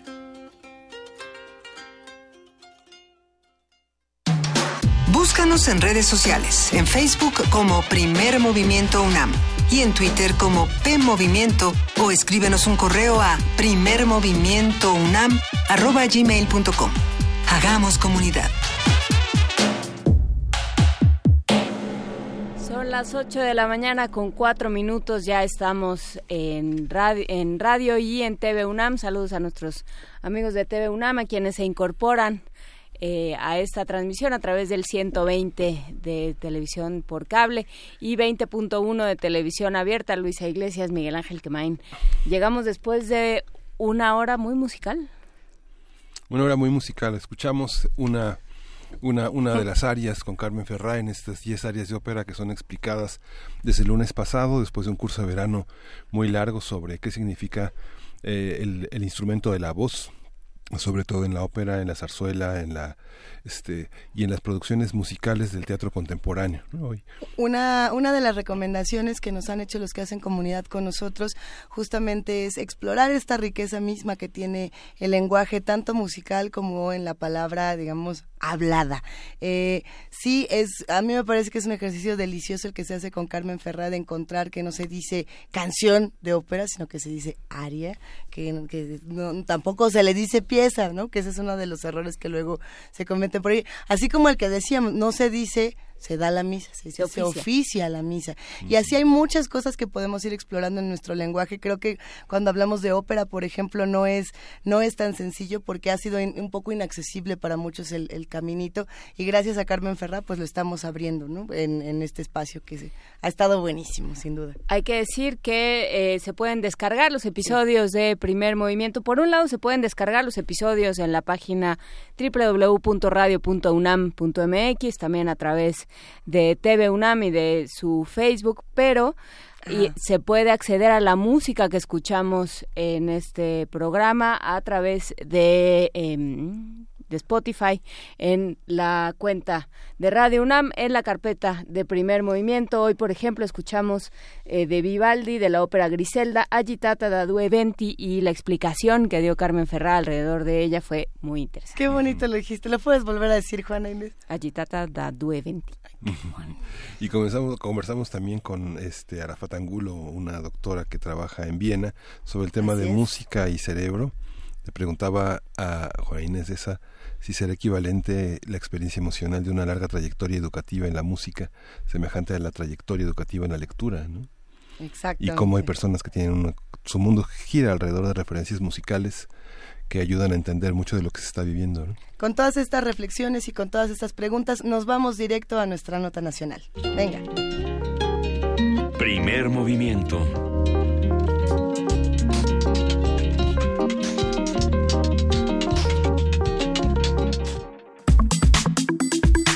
Nota Nacional. El viernes pasado, el Congreso de Guerrero aprobó reformar el artículo 14 de la Constitución Política de la entidad que rige, la, que rige a la Ley 701 de reconocimiento, derechos y cultura indígena y a través de la cual se asegura el pleno respeto a la autonomía y autodeterminación de los pueblos y comunidades indígenas. Según la propuesta de la Comisión de Estudios Constitucionales, el dictamen puesto a consideración cumple con las recomendaciones de la Comisión Nacional de Derechos Humanos, la cual recomendó ajustar el marco legal para evitar que los sistemas normativos de los pueblos indígenas y afromexicanos choquen con el marco jurídico constitucional. Esto después de la captura de Nestora Salgado García, excomandante de la Policía Comunitaria de Olinalá. Luego de llegar a acuerdos con las diferentes fracciones parlamentarias, el Pleno del Congreso local aprobó la propuesta del gobernador Héctor Astudillo Flores con la que se eliminan las palabras policías comunitarias y rurales del texto constitucional. Esta reforma fue cuestionada por Morena, que votó en contra, ya que representa una traición para los pueblos originarios de la entidad, según argumentó el partido. Debemos hacer un análisis de estas resoluciones y las cuentas pendientes del Congreso de Guerrero que han aprobado cómo dejan el Estado para el próximo gobierno. Para todo ello vamos a conversar con Juan Angulo, director del Sur, periódico de Guerrero. Juan, buenos días, ¿cómo estás? Ah, ¿Qué tal? ¿Cómo están? Como siempre es un, gusto escucharte, Juan. Sí, sí, aquí estamos a la orden. Cuéntanos, por favor, ¿qué, qué pasó con esta resolución tomada en el Congreso de Guerrero? Qué complejo tema. Sí, bueno, es un... Eh, la conclusión de un proceso largo de, de, eh, sobre la reglamentación de la ley 701, es decir, existía esta ley eh, eh, 701 local que reconoce eh, los derechos y la cultura indígena, reconoce su sistema normativo, su sistema de, justicia, eh, que ha dado lugar a, digamos, mucha, mucha controversia en, en, Guerrero y que ha sido, digamos, de mucho interés y nacional también, ¿no? Eh, a raíz del surgimiento de eh, la policía comunitaria y otra y otras policías eh, que se inspiraron en, en el ejemplo de lo que lo que es la coordinadora regional de autoridades comunitarias que surgió eh, hace ya eh, casi 25 25 años ahora estamos hablando de una reforma constitucional al artículo 14 eh, que se presenta como eh, una reforma de gran calado para llevar a la Constitución y no solo ya eh, a una ley el reconocimiento de estos derechos. Sin embargo, los, los actores los involucrados a los que afecta directamente esta reforma constitucional eh, han señalado que eh, es una reforma que lesiona los derechos indígenas, que no los reconoce porque no toma en cuenta eh, varios de no toma en cuenta la la legislación, las la, la, los señalamientos que ellos proponían dirigidos sobre todo a garantizar precisamente esos derechos indígenas y reconocer eh, la, el aporte de los pueblos originarios, sobre todo en materia de seguridad y justicia.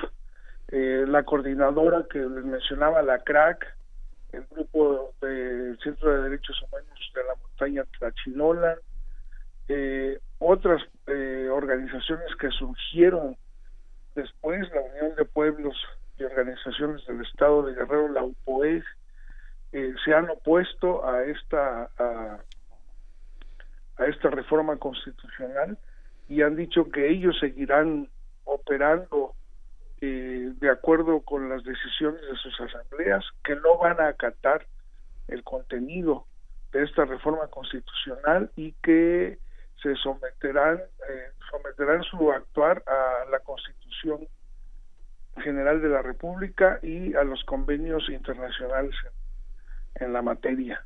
Esto es muy rápidamente lo que está eh, pasando después de esta la aprobación de esta ley. La coordinadora, la CRAC, le pidió dos días antes de que se aprobara esta reforma constitucional, pidió a, a, a, fueron una comisión representativa, fue una comisión representativa al Congreso a solicitar a los diputados que aplazaran la discusión de esta ley y que la dejaran eh, a eh, la próxima legislatura que entra en funciones en mes y medio y que tomaran en cuenta los diputados la nueva correlación de fuerzas que se creó no solamente en el país sino también en el estado de Guerrero después de las elecciones del 1 de julio, pero por lo que eh, se ve eh, esta solicitud eh, claramente no fue atendida por los por, la actual legislatura que efectivamente termina su mandato en 45 días aproximadamente. Digamos que ah, tal, tal, vez me falta algunos elementos de información, Juan, pero digamos el, el, Congreso está constituido fundamentalmente por una planadora prista, ¿no? Son 19 de los 46 diputados son 19 pristas, son cerca de 7 del Partido Verde. Hay solo uno de Morena, ¿no? Hay dos del PT. Este, también la parte perredista es, es, es, abundante, pero no, no es ninguna oposición. Esto, eh, cuando uno vio como José Antonio Meade eh, en la campaña del PRI insistió en de una manera eh, eh, pues muy muy fuerte sobre el tema de Nestora. Uno sabía que este llegaron tarde los diputados guerrerenses para aplastar este movimiento indígena digamos esta esta parte de las policías comunitarias. Y ahora bueno lo vemos ya prácticamente después del primero de julio cómo cómo se genera cómo se genera este este resultado pasando por encima pues de todos los acuerdos de la 701 este en reconociendo esta parte en el diálogo de la Policía Federal, las Fuerzas Armadas, con las, con las maneras de defenderse de la política indígena. ¿Crees que todo esto lleva, es, es, una, es parte de esta de este proyecto de desmontar el tema de Nestora Salgado y de las policías comunitarias e indígenas como parte de una posible ganancia el primero de julio por parte del PRI? ¿Tú, es, una consecuencia de eso? ¿Tú lo ves de esa manera o, o cómo, cómo leerlo? Sí, sí, la, el propósito en, el fondo, aunque eh, el, gobernador y los diputados que aprueban la ley están diciendo que no se están violando los derechos indígenas, que lo único que están haciendo es eh, normar la existencia de estas policías comunitarias. Eh, no todas las policías comunitarias eh, tienen la, digamos,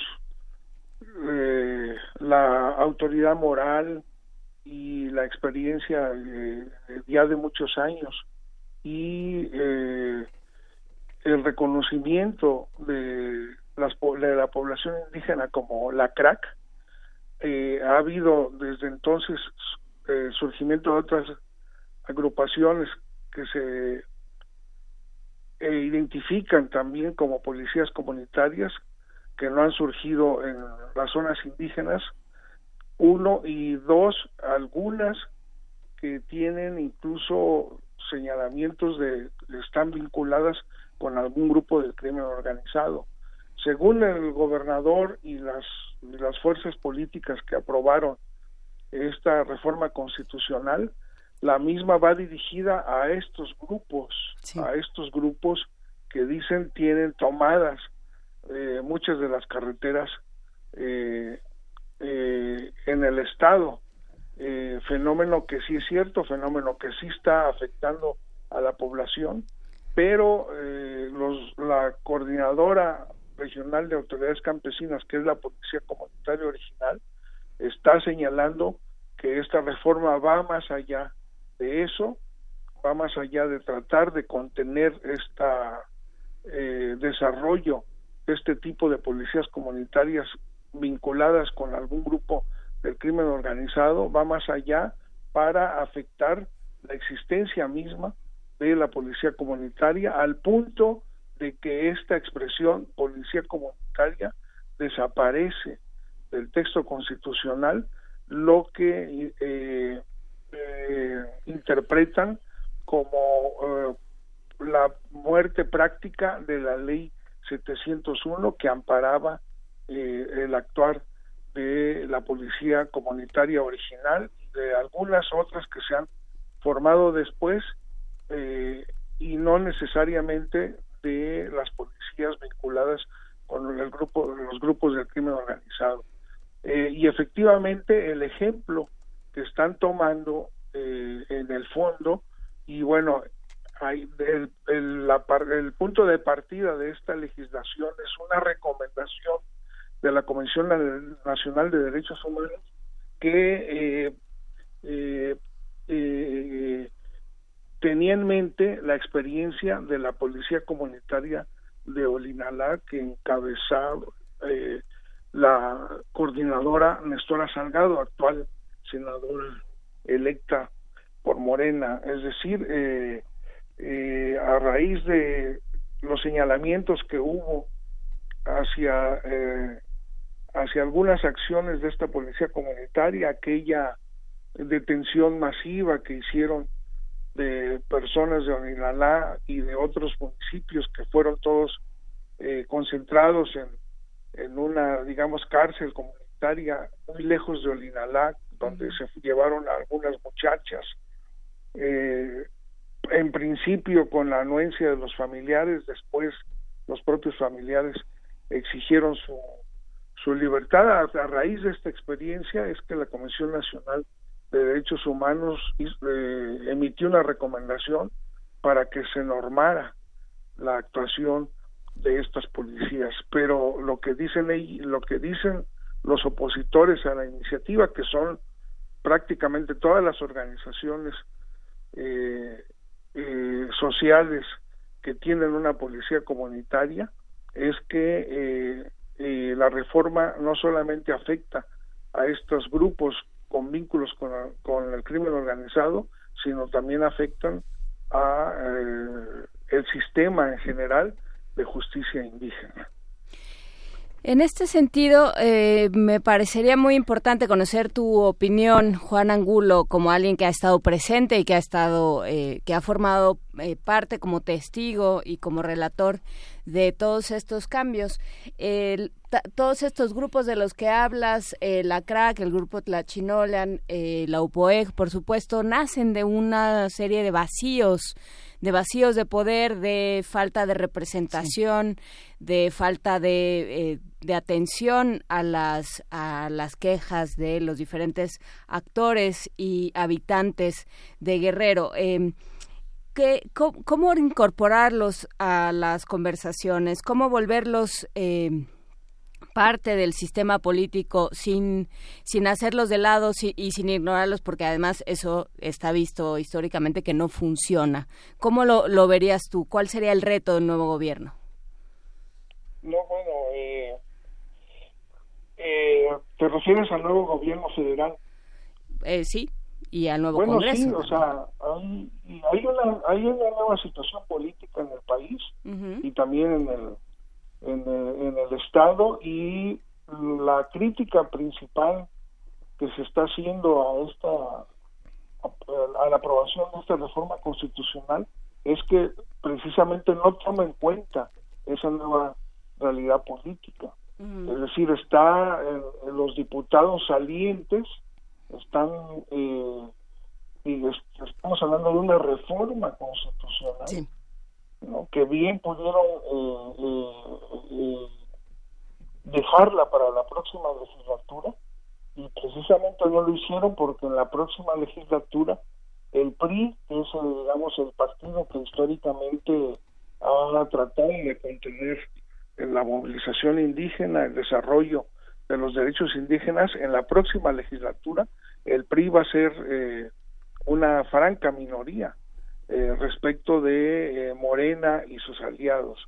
El PRI en la próxima legislatura va a tener 11, es decir, menos 11 diputados, es decir, menos de la mitad de los que tiene ahora eh, aproximadamente, y Morena va a ser una mayoría de 21 diputados más 3 de su aliado el PT, que harían ya el 50% más uno solamente ellos antes de alianzas que pudieran hacer con el propio grupo parlamentario del PRD en la próxima eh, legislatura. Es decir, el, una de las críticas principales es que no se está tomando en cuenta la nueva eh, realidad política del país creada por el voto de 30 millones de mexicanos que favorecieron el proyecto que encabeza Andrés Manuel López Obrador en Guerrero.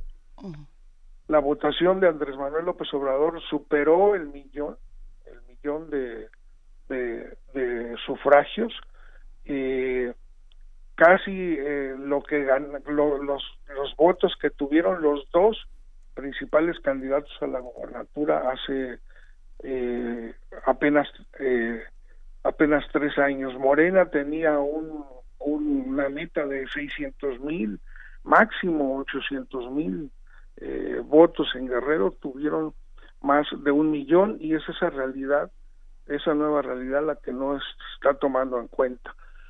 Eh, se parece que van a ir a una controversia constitucional la nueva legislatura va a tener una, una composición totalmente distinta y van a ir a una controversia constitucional eh,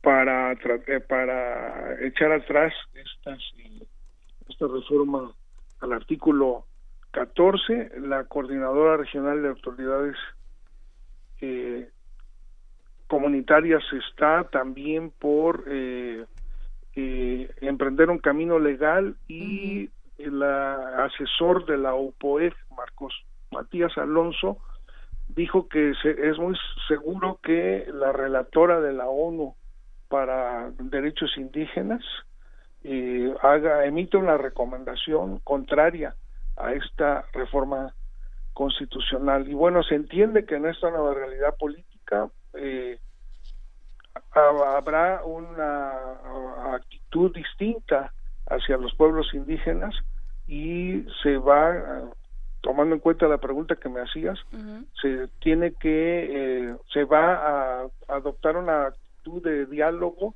de eh, escuchar cuáles son los planteamientos de los pueblos indígenas en esta en esta materia. Y ha habido en todas sus visitas, las visitas que hizo Andrés Manuel López Obrador a Guerrero durante su campaña, varios compromisos en ese sentido.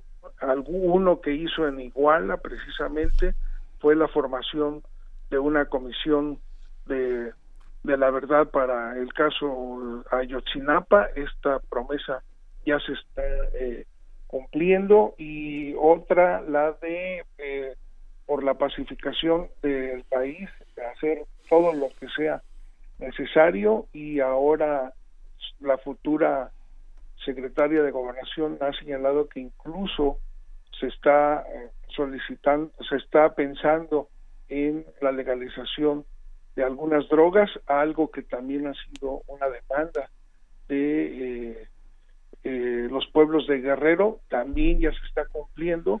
Y ahora que se conozca eh, esta reforma constitucional, al, a, que prácticamente busca desaparecer las policías comunitarias, pues como ya lo ha señalado su partido acá en Guerrero, eh, Morena, pues entiende que habrá también un, apoyo nacional a esta eh, eh, anuncio de Morena local de que va a promover una controversia constitucional para echar atrás esta reforma al artículo 14. La, la reforma, como es una reforma constitucional, requiere del apoyo de 41 de los 80 eh, municipios de Guerrero, entonces se va a promover también que eh, en 41, no, eh, que esta reforma no alcance el apoyo de estos 41 cabildos, de estos 41 eh, ayuntamientos. Entonces está abierta la, la, la posibilidad de que esta reforma constitucional pueda revertirse por esta nueva realidad política que sí existe en el país y en Guerrero. Juan Angulo, ¿dónde deja todo esto a, a Héctor Astudillo? ¿Qué, ¿Qué, le queda a Héctor Astudillo en momentos como estos y dónde está?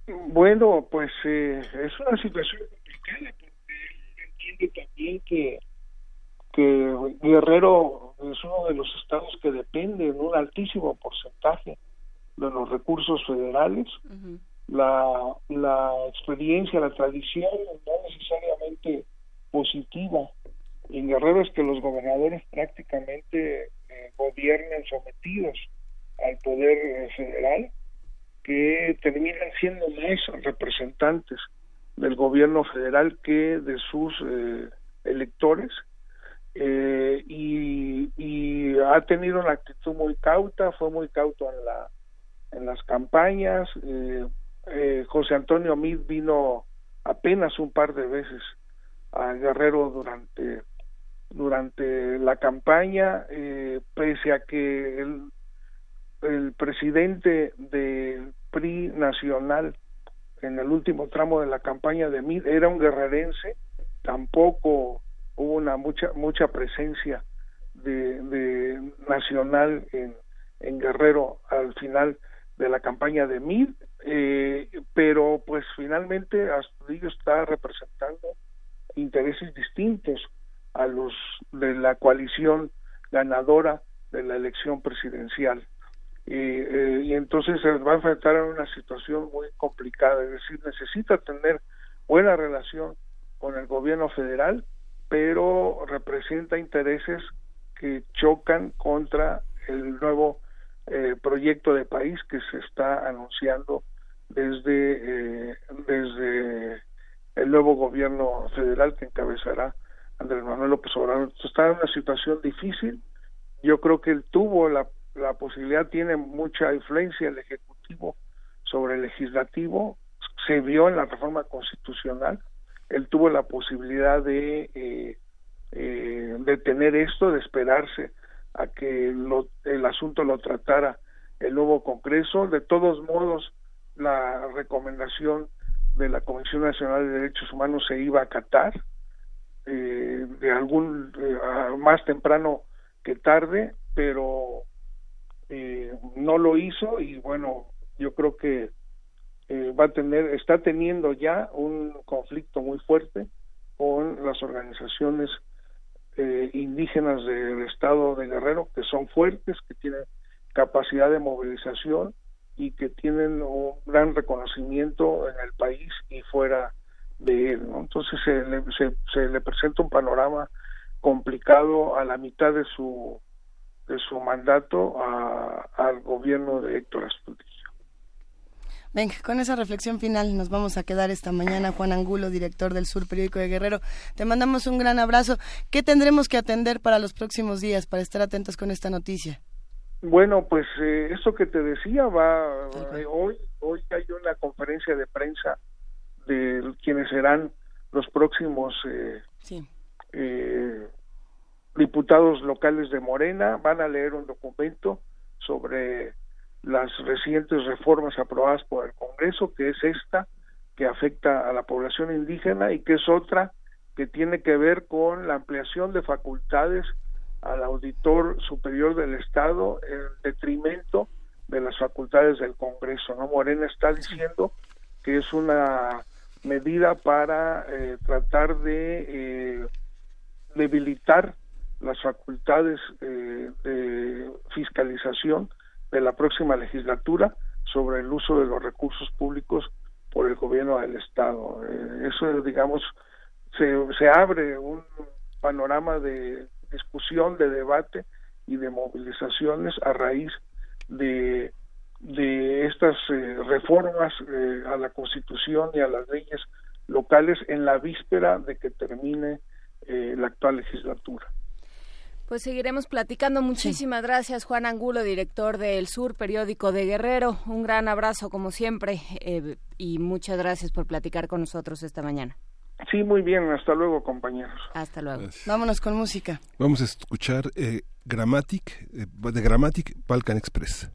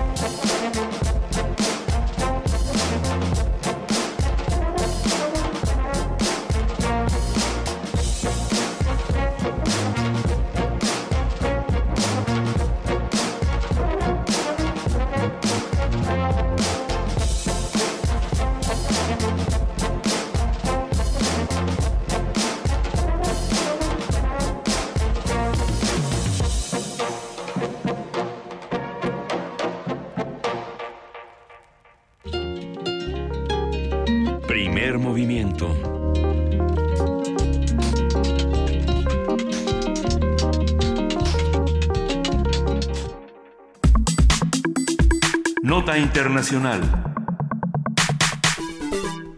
Los gobiernos de Corea del Norte y Corea del Sur acordaron la semana pasada celebrar diálogos de alto nivel para discutir las opciones sobre el acuerdo que se alcanzó en la cumbre de abril pasado. El encuentro se realizará este martes 31 de julio en la Casa de la Paz, en la aldea fronteriza de Pan, Panmunjom así se llama. Entre los temas que serán abordados destacan el control de armas, el desarme de la zona desmilitarizada y el retiro de tropas en la zona fronteriza. La península coreana se encuentra dividida desde la guerra que enfrentó a los dos países de 1950 y 1953. A partir de las notas sobre la posibilidad de finalizar formalmente la guerra entre las Coreas, hablaremos sobre la región y el reacomodo de sus fuerzas. Para ello nos acompaña el doctor Fernando Villaseñor, profesor del Colegio de México, especialista en Asia y África. Fernando, ¿cómo estás? Buenos días. Muy bien, buenos días, muchas gracias por invitarme nuevamente y efectivamente se están concretando cosas que hace un año hubieran eh, sonado imposibles. Imposible, sin duda. Eh, es interesante eh, esta noticia porque todos estamos esperando que el seguimiento para las pláticas de pacificación y las medidas concretas al final de cuentas se vinieran abajo y parece que siguen en pie. En este mismo contexto no podemos perder de vista que se cumplen eh, pues ya 65 años de el cese, porque si bien no hubo un, armisticio propiamente, se supone que la guerra en Corea continúa, eh, pero el cese de hostilidades entre las dos Coreas y eh, no ha habido eh, despliegue de desfiles donde se muestren armas, pruebas nucleares, pruebas de cualquier tipo por parte de Corea del Norte, entonces Parece que eh, va por buen camino este proceso de pacificación. Algo también relevante de esta semana es que se entregaron eh, las cenizas o lo que quedaba de los cuerpos de algunos eh, militares norteamericanos que estuvieron luchando en la guerra de Corea y que no se habían podido entregar a sus familiares. En este momento eh, van de camino a Hawái estos restos para investigar que efectivamente no se trate de una trampa y que realmente sean los restos de estas personas. Pero eh, pues se ha ido cumpliendo poco a poco con eh, lo que se pactó en finales de abril de este año por parte de Corea del Norte y pues la reunión del martes va a ser muy importante si es que se establecen medidas concretas y medidas que puedan ser arbitradas no solamente por Corea del Sur y Estados Unidos, quienes son quienes ahora están vigilando este proceso, sino por otros eh, agentes internacionales, le hace Naciones Unidas. Sería muy bueno que se pacte la medida en la cual pudieran verificar este proceso de pacificación de la península. Lo sabremos el martes, eh, eh, pero por ahora, pues las, las acciones parecen ir en sentido eh, del avance en esta pacificación. ¿Por qué? igual tendríamos que regresar unos pasitos y no contar todo el todo el conflicto entre las Coreas, pero qué factores eh, tuvieron que presentarse de la manera en la que se presentaron para que llegáramos a un punto como este. De, pronto eh, todos tenemos esta suspicacia, algo va a pasar, algo. Así el 31 nos vamos a dar cuenta de que todo fue una pesa, un sueño, pesadilla, fue una trampa, etcétera, etcétera, etcétera. Pero no, en realidad las cosas sí están cambiando en esta región. ¿Quiénes fueron los involucrados? ¿Quiénes son los principales, eh, digamos, pacificadores en un conflicto como este? ¿Qué momentos? Por ahí eh, nos decían, es que el Mundial fue un momento determinante para las Olimpiadas. Las Olimpiadas. ¿Qué pasó? qué, qué puntos podríamos recordar? Claro. Yo creo que eh, hubo un momento hace cuestión de un año donde las medidas internacionales, pero también la economía nacional de Norcorea ya no estaba dando como para que fuera sustentable el aislarse completamente del mundo y seguir con estas políticas en las cuales no se jugaba con el sistema internacional. Había dos posibilidades, como en toda la región y todas las noticias que se comentan de la región eh, van a incluir dos actores principales, que son Estados Unidos y China. Y China un poco alineado con Rusia, pero ya sabemos que Putin eh, al que más le convenga en el momento. Eh, eh, hubo un punto de inflexión hace cuestión de seis meses donde China había lanzado una propuesta a Kim Jong-un de poder eh, apoyarlos económicamente, pero tenían que mantener un nivel, un perfil más bajo y acabar con estos ensayos nucleares. Finalmente, el, el elemento que no se conocía o no se calculaba era el efecto Trump. Y eh, en el momento en que China se da cuenta que no es eh, tan redituable estar controlando a Corea del Norte es donde Estados Unidos se cuela.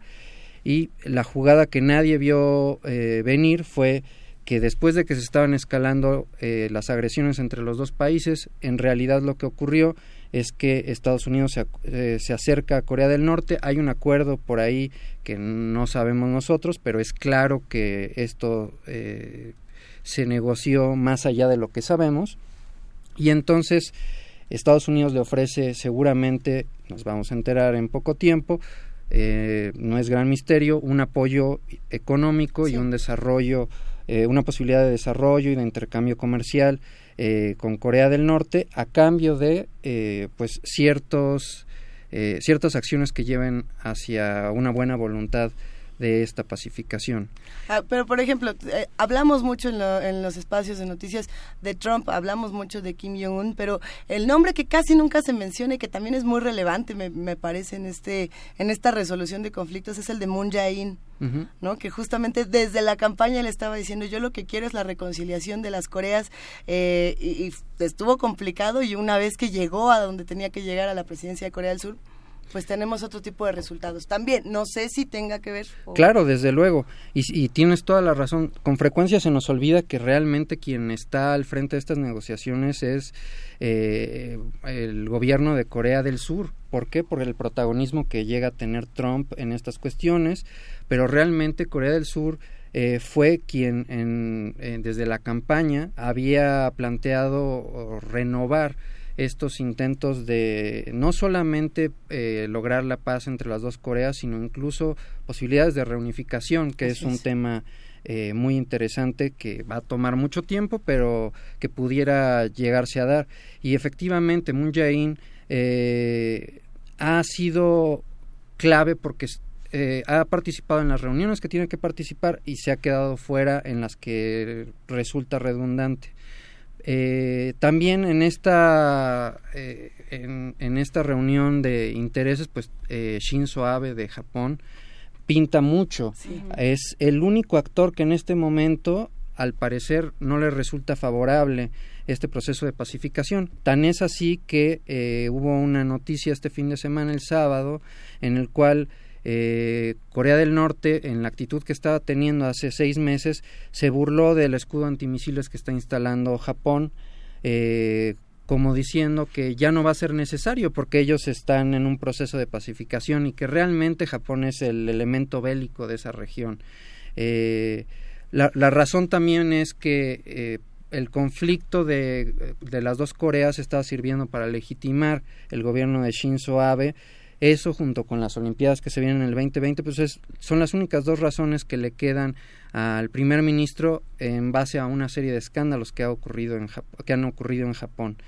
Entonces, e, este martes va a ser clave. ¿Por qué? Porque no va a ser Trump, sino va a ser eh, los dos dirigentes de la zona verdaderamente afectada, que son las dos Coreas, quienes van a tener que eh, poner el punto sobre las IES, cuánto tiempo se van a tardar en este proceso, qué garantías se piden, los planos eh, de donde se tienen eh, armas nucleares y un calendario muy claro en el cual se establezcan fechas para que se desarme completamente eh, pues estos eh, armamentos nucleares que se tienen. Ya se han hecho eh, al parecer se han cerrado algunos eh, sitios de pruebas donde se tenían materiales nucleares pero hay que tener algo muy claro. Esto no es oficial esto es más para los medios de comunicación y el discurso va más dirigido hacia Estados Unidos de estamos cumpliendo.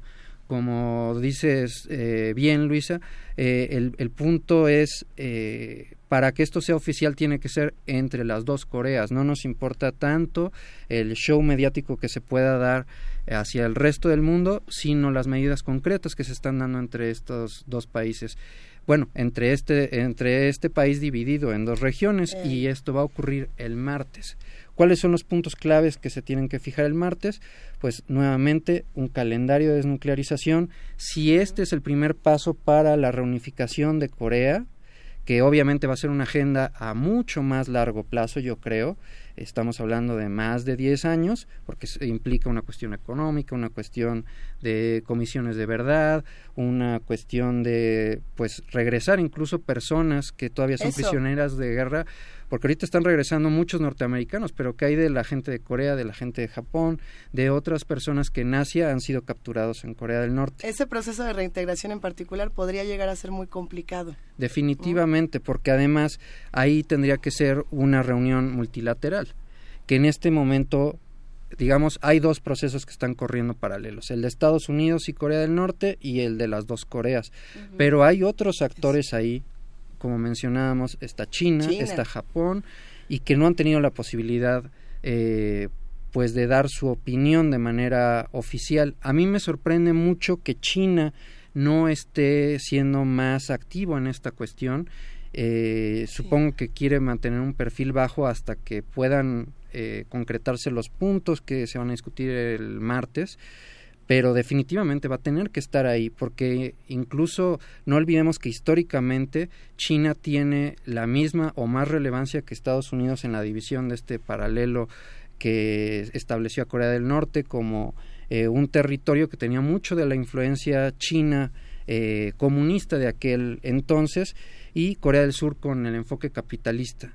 Ambos, ambas ideologías han cambiado desde los 50 hasta ahora, pero ciertamente hay dinero de por medio, hay apoyos económicos, hay instituciones que se, eh, que se construyeron en Corea del Norte y en donde China no solamente tuvo, sino sigue teniendo muchísimo interés. Entonces, eh, yo creo que esta, ¿cuándo vamos a poder cantar victoria y decir esto no es un truco a, lo que estabas comentando hace un momento? ¿Mañana? no, definitivamente no. Cuando China esté en el mismo, eh, en, la en el mismo panel de discusión, eh, sentado junto con las dos Coreas y con Estados Unidos, yo creo que sería un buen punto. Pero el hecho de que China esté ausente de manera oficial para mí resulta toda, eh, todavía eh, algo sospechoso. Hay una parte que yo creo que es más interna, digamos, más doméstica. tú hablas desde los años 50, está esta división en regiones de Corea del Norte y, Corea del Sur y una y un discurso diametralmente opuesto, un discurso divisorio, un discurso eh, de, oposición antagónico entre unos y otros. ¿Qué pasa con estas personas? Son dos generaciones.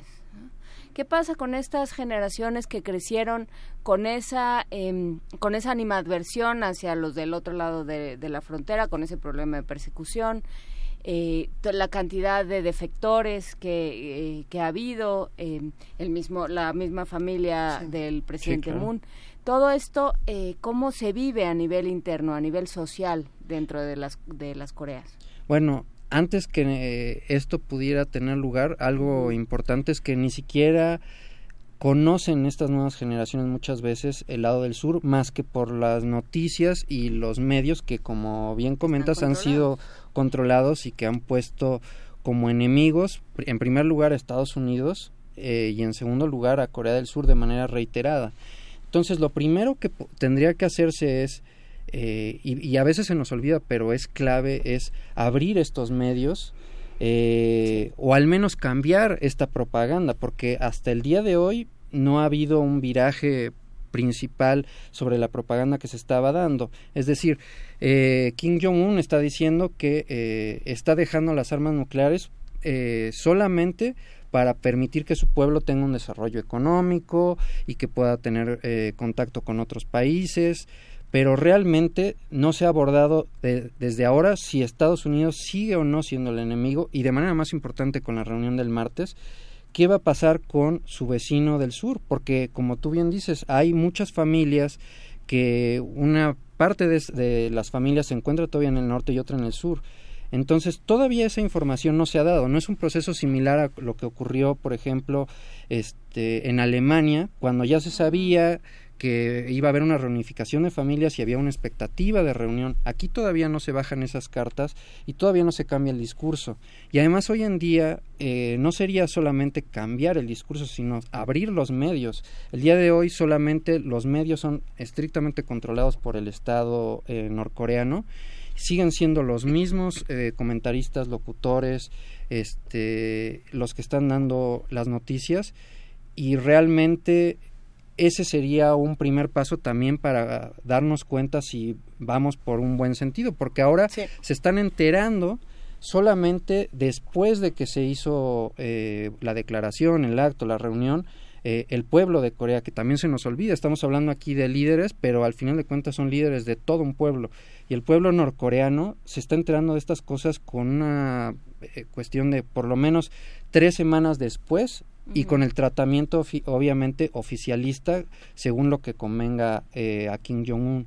Entonces, el abrir los medios también sería un punto en el cual pudiéramos considerar que realmente no va a haber una sorpresa al final. Eso no está ocurriendo y no hay eh, expectativas de que ocurra en el corto plazo. No, no se trata de ver quién está más dañado, si el pueblo de Norcorea, si el de Estados Unidos, si el de Japón, si el de China o el de Corea del Sur, pero me quedo pensando en, en lo que está viviendo Corea del Norte, la sociedad de, Corea del Norte, y lo que pasó, por ejemplo, con la salida de la presidenta Park, de la ahora expresidenta Park en Corea del Sur, ¿cómo afecta eso, por ejemplo, a la reconciliación hasta con el propio gobierno? Decirle, voy a creer a este nuevo eh, presidente. Todo indica que sí, hasta ahora, ¿no? Uno que está aquí con Moon Jae-in así duro.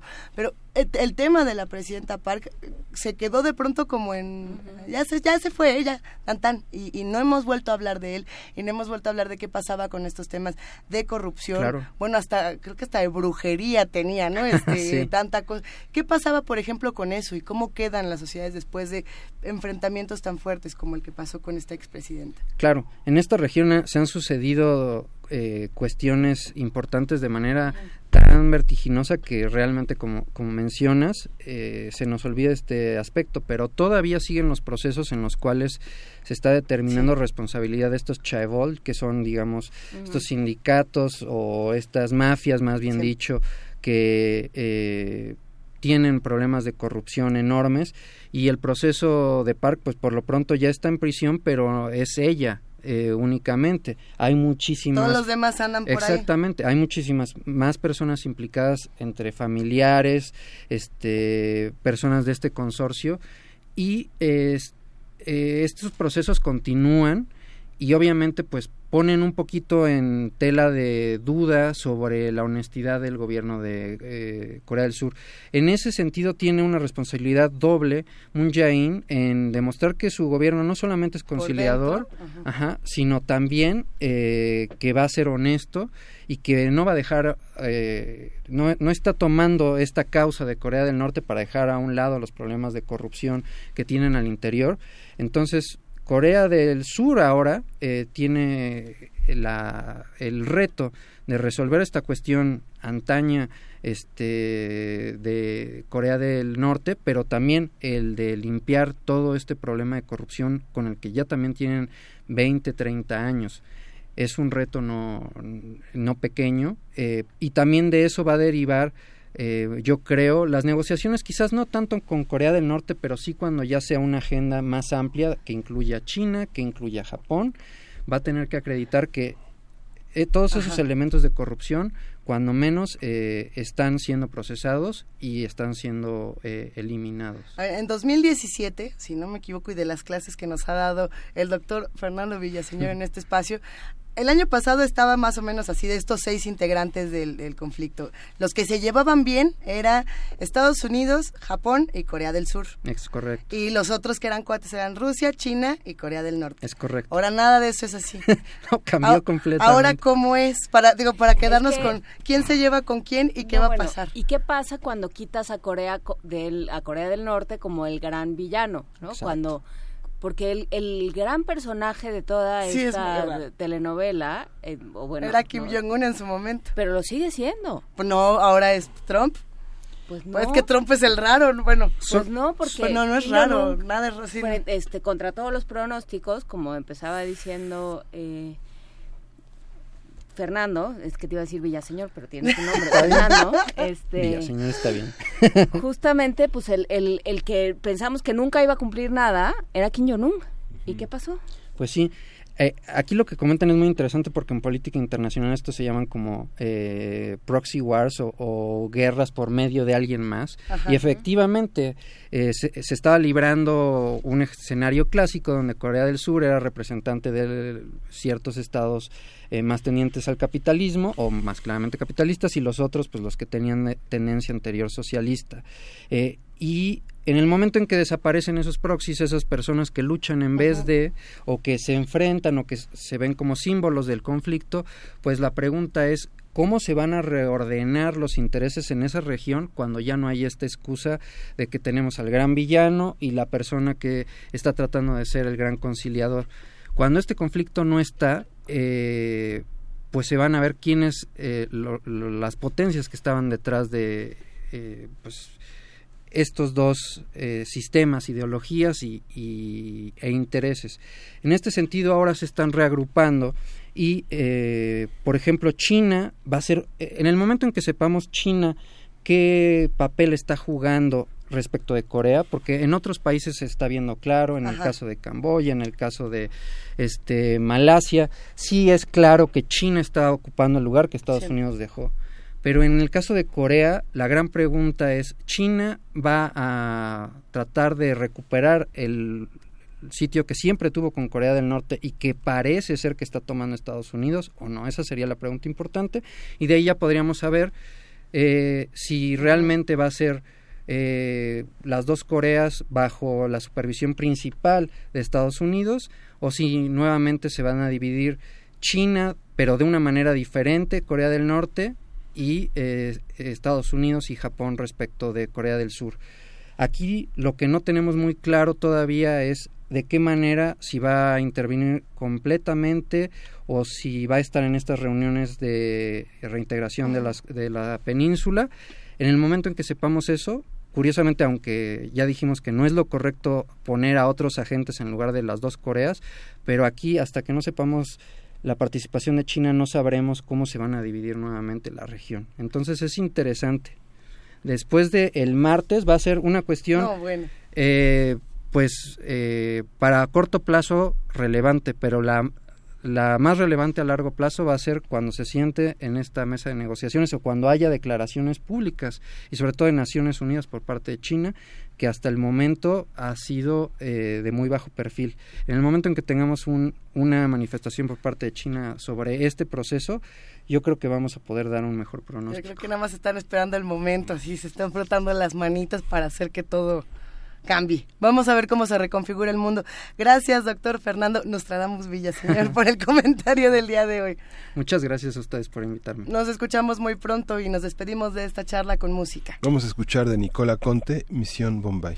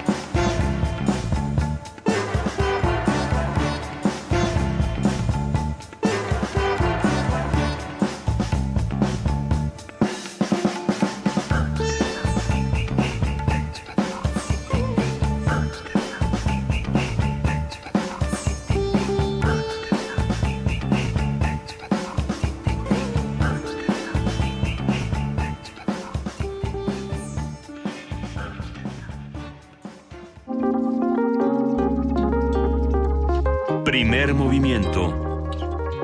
Hacemos comunidad.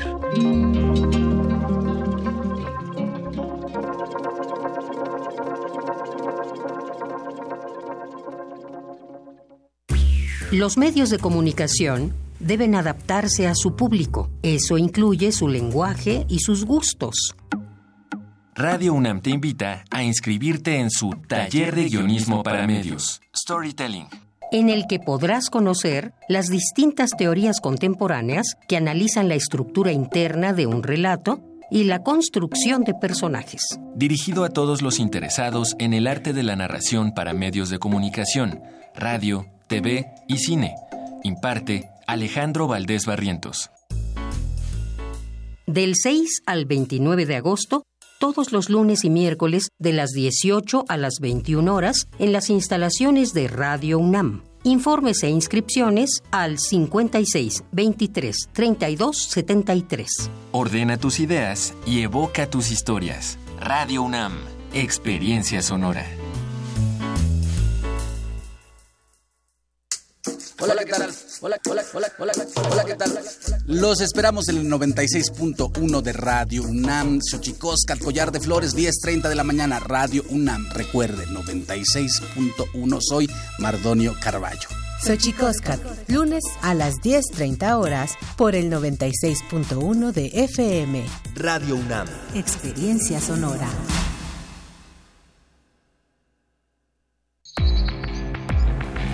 México necesita un cambio, pero un cambio que vaya de frente. Imagina un país donde todos los mexicanos podamos nacer, crecer y envejecer sin hambre, sin frío y sin miedo. Un México donde no haya un solo mexicano con las manos vacías, donde los jóvenes tengan alas para volar y los niños siempre tengan motivos para sonreír. Imagina un México donde hombres y mujeres puedan ser lo que quieran ser, sin límites ni obstáculos. Imagina un México en paz. PAN. La exposición La Fábrica de Cine Estudio Churubusco 1945-2017 extiende su periodo de exhibición hasta septiembre. La muestra ofrece un viaje histórico por el desarrollo de la industria fílmica nacional a través de vestuarios, cámaras, utilería, fotografías, equipo técnico, sets, piezas de cintas icónicas y un montaje interactivo. La Fábrica de Cine Estudios Churubusco 1945-2017 se puede visitar en el vestíbulo del edificio Luis Buñuel de los Estudios Churubusco, calle Atletas número 2, Colonia Country Club. Por el tono de voz, por la velocidad, por el volumen y el contexto, con una sola palabra podemos transmitir muchas ideas. Voz. Radio UNAM te invita a inscribirte en el taller Voz, tu voz. Taller práctico para la lectura e interpretación de textos. donde trabajarás la conciencia corporal y la voz para poder interpretar textos con distintos matices, volúmenes, dicción e intención. Imparte Elena de Aro. Todos los martes y jueves del 7 al 30 de agosto en las instalaciones de Radio UNAM. Informes e inscripciones al 5623-3272. La palabra a la acción y la acción de la palabra. Radio UNAM, experiencia sonora.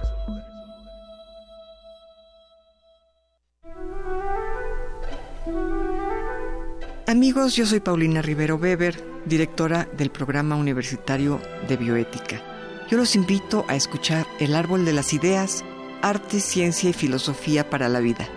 Es una coproducción con Radio UNAM en donde dialogamos con algunas de las grandes mentes de la filosofía y las ciencias en México acerca de los temas más importantes en el campo de la bioética. No se lo pierdan todos los miércoles a las 4 de la tarde aquí por el 96.1 de FM Radio UNAM. Experiencia sonora. Primer movimiento. Podcast y transmisión en directo en www.radio.unam.mx.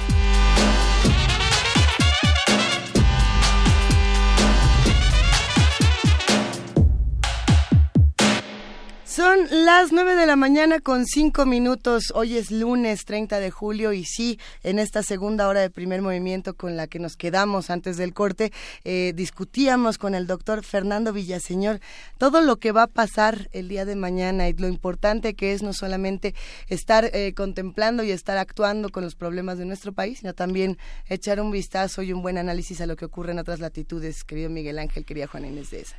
Pues sí, lo que pasa es que en Corea, digamos, este, es como reconciliarse con su pasado, ¿no? Como pasó en Berlín del Este, como ha pasado en Hungría, como ha pasado en Budapest, como ha pasado en, en el mundo todo el tiempo. Este viejo pasado de Corea es algo que tendrá que reconciliarse para nosotros hoy, que hablamos de reconciliación. ¿Con qué México? ¿Con qué muros? ¿Con qué formas de, de racismo, de discriminación, de desigualdad? tendremos que reunificar muchas cosas, ¿no?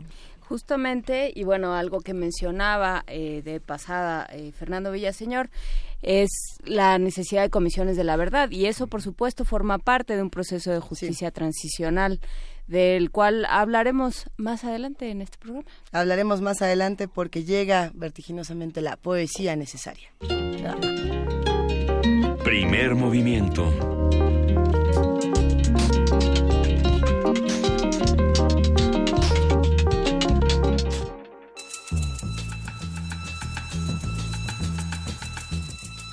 Es hora de poesía necesaria.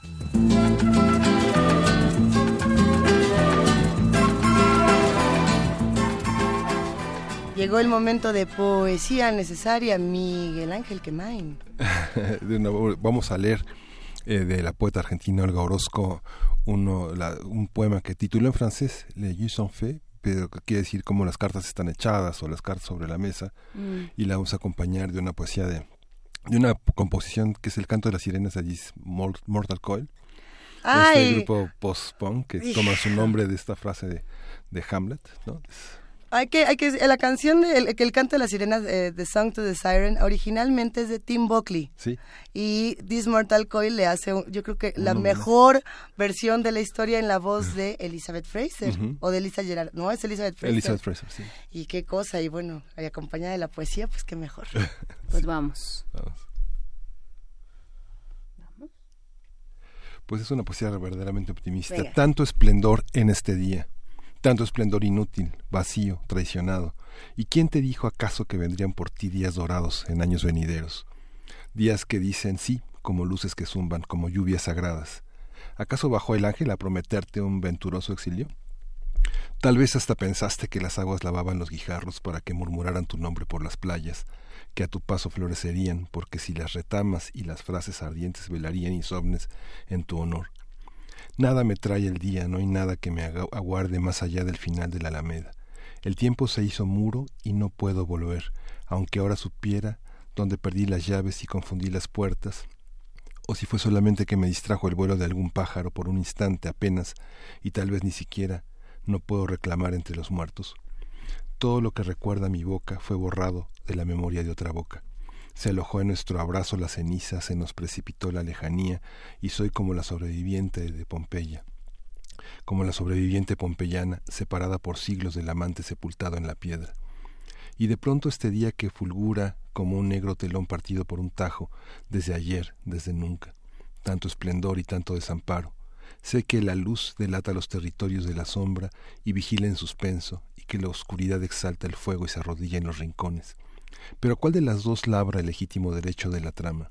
Ah, no se trata de triunfo, de aceptación y de sometimiento. Yo me pregunto, entonces, más tarde o más temprano, mirado desde arriba, cuál es el recuento final, el verdadero, intocable destino, el que quise y no fue, el que no quise y fue. Madre, madre, vuelve a erigir la casa y bordemos la historia, vuelve a contar mi vida. Olga Orozco. Shipless oceans, I did all my best to smile. Till your singing eyes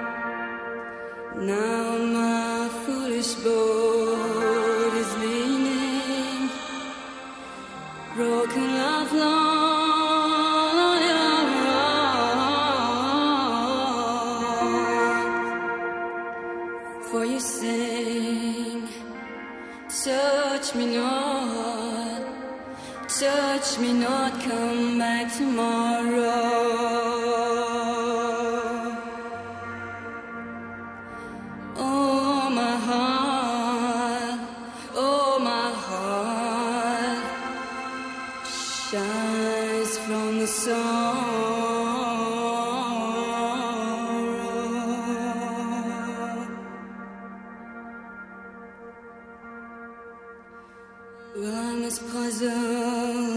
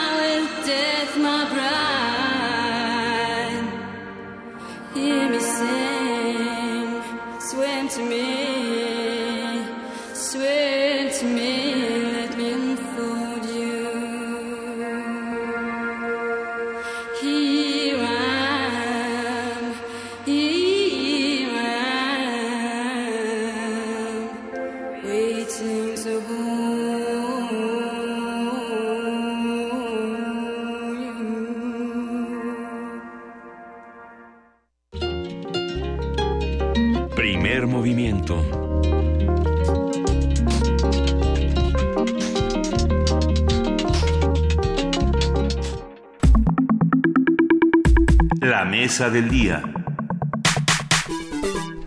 La justicia transicional es el conjunto de medidas judiciales y políticas que utilizan países para enfrentar situaciones de conflicto y represión en las que se han cometido violaciones de derechos humanos masivas, sistemáticas, de tal gravedad que el sistema judicial convencional queda superado. Las bases de la justicia transicional son la memoria, la verdad, la justicia, la reparación a las víctimas y las garantías de no repetición, con el objetivo de transitar hacia la paz y la democracia.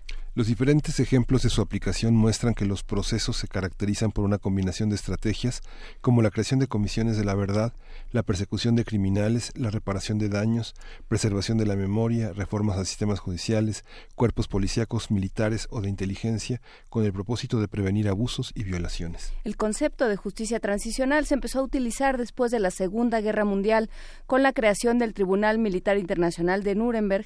Después se consolidó en los juicios de exmiembros de las juntas militares en Grecia en 1975 y Argentina en 1983. En el marco de las discusiones sobre la amnistía vamos a hablar sobre la justicia transicional, sus elementos y etapas, así como la posibilidad de ponerla en marcha en nuestro país. Nos acompaña Michael Chamberlain, experto en derechos humanos, consejero ciudadano de la Comisión Nacional de los Derechos Humanos, asesor de colectivos de familiares de personas desaparecidas, investigador de graves violaciones a derechos humanos. Buenos, buenos días, Michael, gracias por estar aquí. Hola, buenos días. Al contrario, gracias por la invitación. ¿Cómo se construye desde México un espacio como este?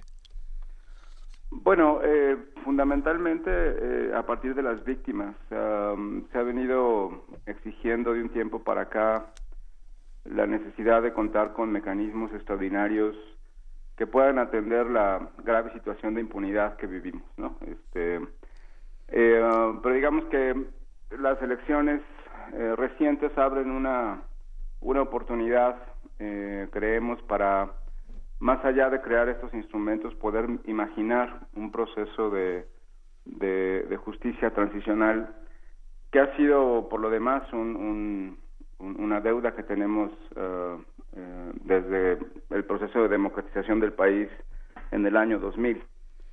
Y eh, este nuevo cambio permite abrir una ventana de oportunidad que esperamos nosotros que eh, el nuevo gobierno y sobre todo la composición de, de las cámaras permitan generar ese, ese proceso y estamos tratando de abrir esa discusión.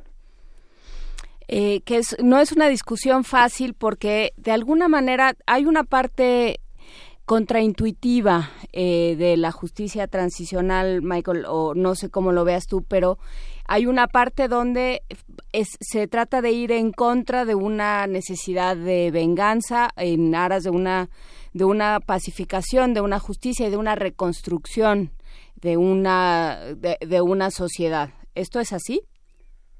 Eh, no, me parece que la, la justicia no debe verse como un asunto de venganza, sino como de reparación, ¿no? Eh, hay muchas deudas con los con las víctimas diría yo de, de varias etapas de, de, este país desde los años 70 mencionaba pero en esta última etapa en los últimos 11 años por ejemplo la cantidad de víctimas que ha generado una estrategia equivocada de seguridad eh, eh, obliga a, a, mirar cómo reparar estos daños no tiene que ver sí con investigar y entender qué fue lo que pasó en estas etapas como una manera de, de mirar qué se hizo mal y que no se repita, ¿no? Eh, tiene que ver con generar condiciones de no repetición, tiene que ver con hacer justicia hacia las víctimas en particular, pero también a la sociedad en general, es decir, qué es lo que hemos hecho que nos ha llevado a generar estos crímenes atroces eh, y qué hemos hecho mal y qué tenemos que hacer de ahora en adelante, ¿no? Entonces, no, no, no tendría que verse como un asunto de venganza, sino de ajustar cuentas y de arreglar lo que, lo que no está funcionando. Claro, eh, a lo que yo me refería, creo que no me expliqué bien, pero me refería a que eh, en, una, en sociedades tan lastimadas, eh, pienso lo que sucedió en Guatemala, en Colombia, por supuesto, después de la Segunda Guerra Mundial, sociedades tan lastimadas muchas veces las, las víctimas de, piensan la justicia como una forma de, de revancha, como una cosa eh, simétrica. Si me hicieron esto, yo quiero que les pase lo mismo.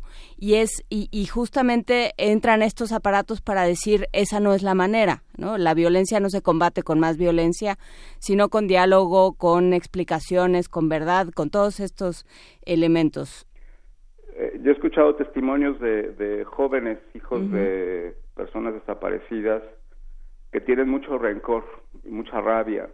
Muchos que han señalado, yo quiero ser sicario para matar a los que se llevaron a mi papá o quiero ser soldado para hacer lo mismo, ¿no? Sí. Y eso es justo lo que estamos, el riesgo que estamos corriendo ahora como sociedad si no atendemos, como bien mencionas, este problema. Y ahora tenemos esa oportunidad, poder reparar no solamente por las víctimas que fueron, sino también por las que están siendo hoy, como estas nuevas generaciones, ¿no? ¿Cómo, ¿Cómo podemos empezar, digamos, con algunos puntos básicos para los que nos escuchan y que a lo mejor no tienen tan claro todo este tema de la justicia transicional?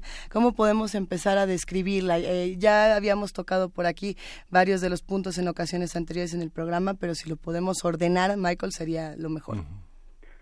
Bueno, lo primero es que habría que considerar que no hemos pasado a una situación distinta. Estamos en medio de la crisis. Sí de, de, de violencia, de eh, graves violaciones a derechos humanos, de la crisis de impunidad, ¿no? Entonces, lo primero que hay que hacer, y quizás ese es el, el acento que le da a, a, a, la situación en México a diferencia de otros países. Entonces, lo primero es tener muy, muy claro cuál va a ser la nueva estrategia que deje de reproducir, la estrategia de seguridad que deje de reproducir este ciclo de violencia. Eso es fundamental, ¿no? Es, uh, para poder em empezar entonces a hacer otro otro tipo de cosas no eh, eh, en, en la situación que vivimos en México nosotros pensamos hay un grupo muy amplio de organizaciones que estamos discutiendo justamente esto cuál tendría que ser el modelo para México. Uh -huh. eh, y además bueno de cambiar de la estrategia de seguridad tenemos que eh, pedir apoyo internacional. Eh, eso es un requisito que vemos necesario porque nuestras uh, instituciones nacionales eh, están des prácticamente desmanteladas, tanto la, PGR como las procuradurías locales no están siendo capaces de atender la verdad jurídica. Entonces tenemos que crear un mecanismo eh, en acuerdo con órganos como Naciones Unidas que nos permita procesar a responsables ubicando etapas diferenciadas de, de esta historia pues ya no tan reciente de nuestro país. Pero vemos que además de los procesos que son importantes, necesitamos eh, tener una comisión de la verdad que pueda hacer pues una investigación sobre la verdad histórica, uh -huh. eh, que nos permita mirar cuáles fueron los procesos, los detonantes, quiénes fueron las víctimas, eh, y empecemos a mirar qué tenemos que hacer como reparaciones para las víctimas, pero también generar medidas medidas de no repetición. Eh, esto, por la deuda que tenemos en México, tiene que ser una comisión que pueda ver diferentes etapas, que pueda haber diferentes regiones y diferentes uh -huh. procesos. Eh, Eso lo hace más complicado, ¿no? Y hemos estado debatiendo si es solamente sobre los últimos 10 años, si nos vamos también hacia la, hacia la guerra sucia. Eh, eh, y muchos pensamos que, bueno, tiene que ser del tamaño de la deuda que tenemos hacia, hacia las víctimas. Eh, al mismo tiempo tenemos que pensar, justo porque no hemos pasado de una situación crítica, cómo fortalecer los mecanismos de protección a víctimas y testigos. Eh, esto tiene, ahora tenemos un mecanismo de protección a, defensores y periodistas, pero tenemos un espectro mucho más grande de víctimas, lo hemos visto ahora en las elecciones, candidatos, presidentes municipales, policías, es decir, tenemos un, un, cúmulo de personas que están siendo atacadas, agraviadas y mucho más cuando son testigos claves en casos eh, importantes, ¿no? Entonces tenemos que fortalecer ese, ese, ese mecanismo de protección a víctimas. Tenemos que mirar también un, un quién va a juzgar eh, estos crímenes y tenemos que pensar en una jurisdicción especial, si tiene que ser la Suprema Corte, si tiene que ser eh, un, un, órgano diferente, a lo mejor también como en otros países y en otras épocas también se crearon tribunales ad hoc para este tipo de situaciones, porque si creamos instancias de investigación y esto llegan a los jueces ordinarios, esos jueces ordinarios van a estar muy vulnerables para atender situaciones tan graves. Y tenemos fundamentalmente que desmantelar los, los, las redes de criminalidad eh, que aún persisten en este país, ¿no? Y eso es, sí, un cambio de estrategia, pero también una, a partir de abatir la impunidad. Creo que en el centro también de este conflicto está esta idea de que no hay, o sea, peleamos aquí, hemos peleado varias veces en este en este espacio por esta esta idea que viene del, del gobierno federal que se mantuvo durante la durante el gobierno de Enrique Peña Nieto de que en México no existía un conflicto armado y por lo tanto no se le podía tratar como tal. En México no estábamos en guerra y sin embargo producimos muertos y víctimas como si de veras lo estuviéramos. Entonces es momento tal vez de pensarlo así. Y sin embargo no hay, no es que haya dos lados. Ahora que hablas del crimen organizado, es difícil pensar en un modelo similar de Colombia o al de otros eh, lugares porque no hay un conflicto ideológico, hay un conflicto de eh, pues de criminales contra un Estado que, que, está absolutamente rebasado. Entonces, ¿cómo, desde dónde se puede establecer algún tipo de diálogo o algún tipo de negociación que lleve a una pacificación? Michael. Bueno, justamente como tú lo mencionas, tenemos que mirarlo a partir de las víctimas, ¿no? Es, es, eh, es, es el eje, es el es lo que nos da el, horizonte, digamos, ¿no? Y el norte de hacia dónde tenemos que dirigirnos. Desde ahí podemos empezar a entender este fenómeno que sí no es comparable con, con Colombia, no es comparable con, mucho menos con Chile o Argentina o con una guerra civil. Eh, es, es, es un conflicto de otro tipo. Hay quienes se han empezado ya a, a, a discutirlo. La Universidad de Ginebra hizo un estudio tratando de señalar cómo sí se vive en México un conflicto armado no internacional, tendría que entrar el derecho internacional humanitario, en fin, pero, pero me parece que el punto no es ese, ¿no? El punto es mirar a las víctimas y cómo desde las víctimas empezamos a reparar lo que está roto, ¿no? Y eso nos, nos tendrá que llevar a, a mirar a los responsables, a mirar los fenómenos de por qué se genera esta violencia, que si no es ideológica, es, es, económica, esto genera dinero, eh, y cómo hacemos sobre todo para que no se repita, ¿no?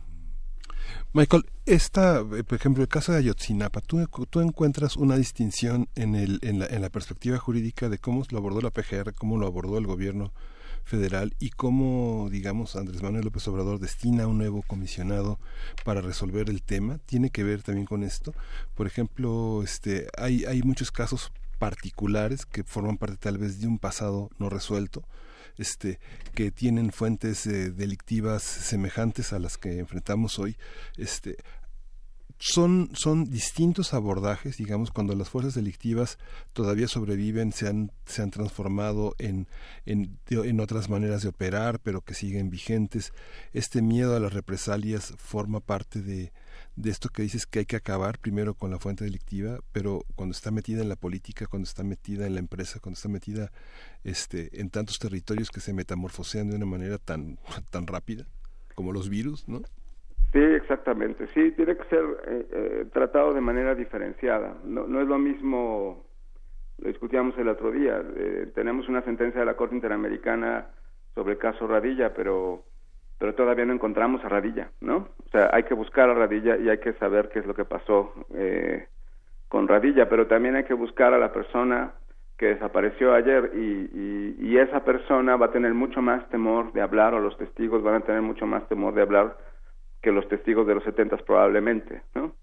eh, hay contextos diferenciados, aquello tenía que ver con una guerra política, efectivamente, esta no, esta es de otra índole, eh, y ese, digamos, es el, es el tamaño de, del reto que tenemos. Y, y justamente, eh, insisto, en este momento de, de, crisis donde persisten los grupos criminales, todos estos intereses que, que mencionaste, efectivamente, hay, intereses políticos, criminales, empresariales, hay muchos actores involucrados que no no va a ser sencillo, digamos, este poder procesar eh, a responsables que actualmente tienen poder, ¿no?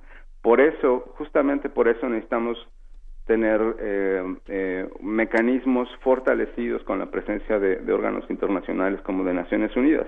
Nosotros consideramos que no podemos solos.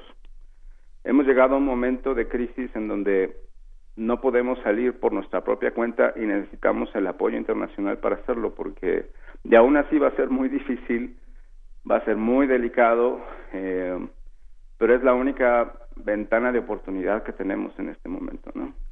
Eh, me gustaría detenerte ahí, eh, Michael Chamberlain, un momento. Nos vamos a música y si te parece, regresando de música, platicamos sobre eh, de quién hablas cuando hablas de nosotros, porque creo que es un tema claro. fundamental para el próximo sexenio, cómo se pueden articular eh, las distintas eh, organizaciones civiles, sociales que han trabajado sobre este tema, las comisiones de derechos humanos, tanto tanto nacionales como internacionales y por supuesto el gobierno federal. Creo que será una, una forma interesante de abordar esta discusión en un momento más, si nos lo permites. Con mucho gusto. Muchísimas gracias, Michael. Nos vamos a música. Sí, vamos a escuchar de Kelvis Ochoa, fue una de mambo. Para mí tu amor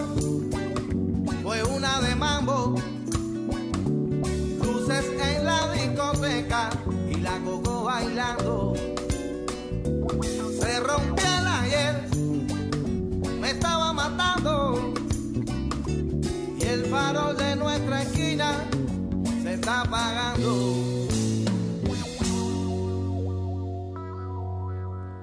Días de sol, cuánta pasión, tanta, tanta que no había razón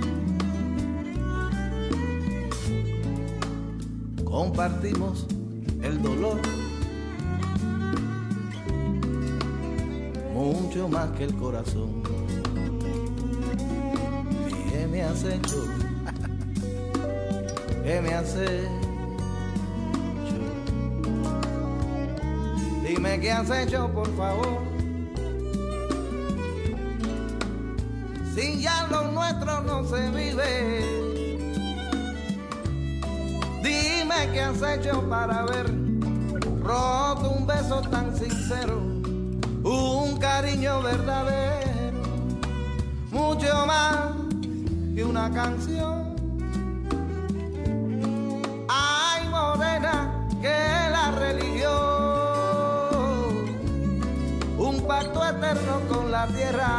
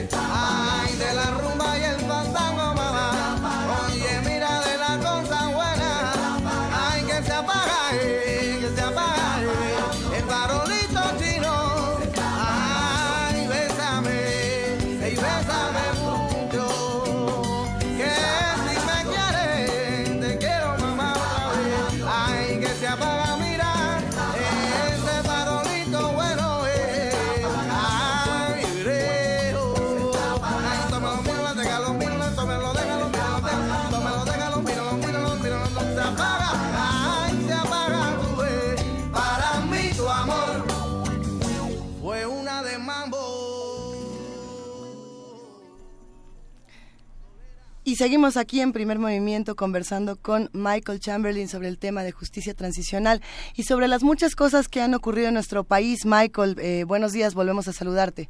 Muchas gracias aquí, muchas gracias. Bueno, eh, nos quedábamos justamente hablando fuera del aire, Michael, de una carta que apareció el, el, día de ayer en la revista Proceso. Es una carta que ya se había compartido, abierta, de Javier Sicilia hacia Andrés Manuel López Obrador, a Olga Sánchez Cordero y a Loreta Ortiz. Eh, la carta retoma un poco, Michael, para darle contexto a los que están haciendo comunidad con nosotros. Eh, este foro que se dio la semana pasada, si no me equivoco, el, el 17 de julio, sí, tal cual puntual se cita aquí en esta carta, eh, llamada Olvido, Verdad o Justicia, donde se reunieron distintos personajes, entre ellos Javier Sicilia y Olga, y Olga Sánchez Cordero, eh, Mariclara Costa, si no me equivoco, a discutir y a conversar un poco de cómo tenía que ser esta justicia transicional y si era lo primero que se tenía que hacer en nuestro país.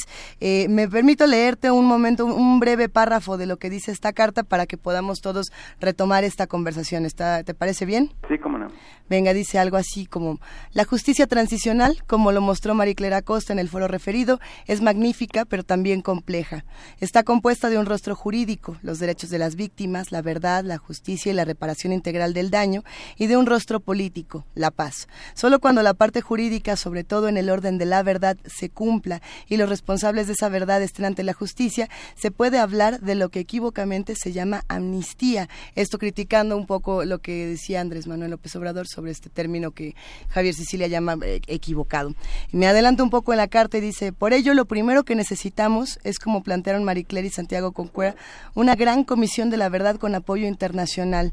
Y, y, después dice, tenemos también que atender como conforme a protocolos forenses, descripción de vestimentas, ADN, pruebas maxilares, etcétera, los restos de las 75 mil, 1075 fosas encontradas por las buscadoras, incluyendo, y hace todo un listado de lo que está ocurriendo en nuestro país. Eh, la carta justamente cierra con, llevan con ustedes el dolor de una nación desgarrada y los sueños y las esperanzas de verdad y justicia de cientos de miles de víctimas. Eh, ¿Qué hacemos con un tema como este, Michael, cuando justamente hay, hay muchas voces que dicen, bueno, la justicia transicional es mucho más compleja en un país como México? Justamente, sí, eh, sí, Javier tiene razón, es, es, es, es complejísimo, pero es lo que toca hacer, ¿no? Y, y hay que hacerlo ahora porque justamente lo que nos urge ahora es atender a las víctimas. Eh, no podemos posponerlo porque tenemos la urgencia de las víctimas actuales de sí. atender su situación, pero además porque es exactamente lo, lo, lo, único que nos va a permitir transitar a una situación nueva. Eh, justamente es atender la, la, la, la, impunidad actual, el olvido actual, la desmemoria, eh, lo que nos va a permitir realmente cambiar a, un, a otro régimen, a otra situación distinta, eh, mucho más, eh, eh, pues sí, de, paz, ¿no? De, para, para, para todos. Si seguimos posponiendo esto, eh, yo creo que vamos a reproducir más aún la violencia. Alguien mencionaba, y creo que con mucha razón, el, el no haber atendido los crímenes del pasado, en buena medida es la causa por la que estamos viviendo hoy la situación que vivimos de violencia en el país, porque nos acostumbramos a la impunidad, nos, nos acostumbramos a, al abuso, a la desmemoria, y eso abre el campo, un campo fértil para ahora para el crimen, ¿no? Es eh, eh, yo yo estoy de acuerdo con con Javier. Otra cosa que mencionábamos en ese foro donde también tuve la oportunidad de asistir es que uh -huh. no se empieza por la por la amnistía. La amnistía es el último paso, ¿no? Este, una vez que ya investigamos, ya supimos qué pasó, quiénes son los culpables, ya se procesaron, a lo mejor algunos casos son amnistiables, ¿no? Uh -huh. Y ahí Olga Cordero señaló correctamente, decía, no puede haber amnistía jamás para responsables de, de, de, graves violaciones a derechos humanos. Eso no se puede. Es contrario al derecho internacional incluso, ¿no? Eh, y algunas mamás, tengo que decir, sí están preocupadas de, de pues pensando que algunos de sus hijos, hijas estén metidas en redes de trata.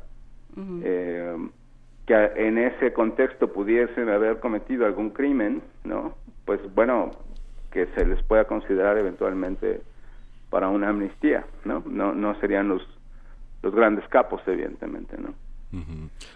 Michael, hay una, hay como varios aspectos. Los crímenes que vienen del pasado. Pienso, por ejemplo, la represión de ferrocarrileros, la represión de médicos, la represión del 68 contra que son delitos fundamentalmente políticos contra delitos que forman parte de un mercado del crimen como los conflictos ecológicos de orden minero de protección del agua en la que los eh, que protestan son asesinados y son este que forman parte de, pues, de, combates entre muchos de los que forman parte de esa organización como el caso de los huachicoleros. Tuvimos práctica- prácticamente casi 80 crímenes el fin de semana desde el miércoles hasta la hasta hoy en Guanajuato que son parte de esta de este combate como lo han señalado en reiterados periódicos locales y en, la prensa internacional este qué pasa hay un hay, hay un crimen del mercado hay un crimen que que, permiten las eh, la, aprobación de leyes que, que permite la colusión de políticos que otorgan permisos que protegen eh, con las policías locales a los a los mineros, a los que- depredadores ecologistas, etcétera.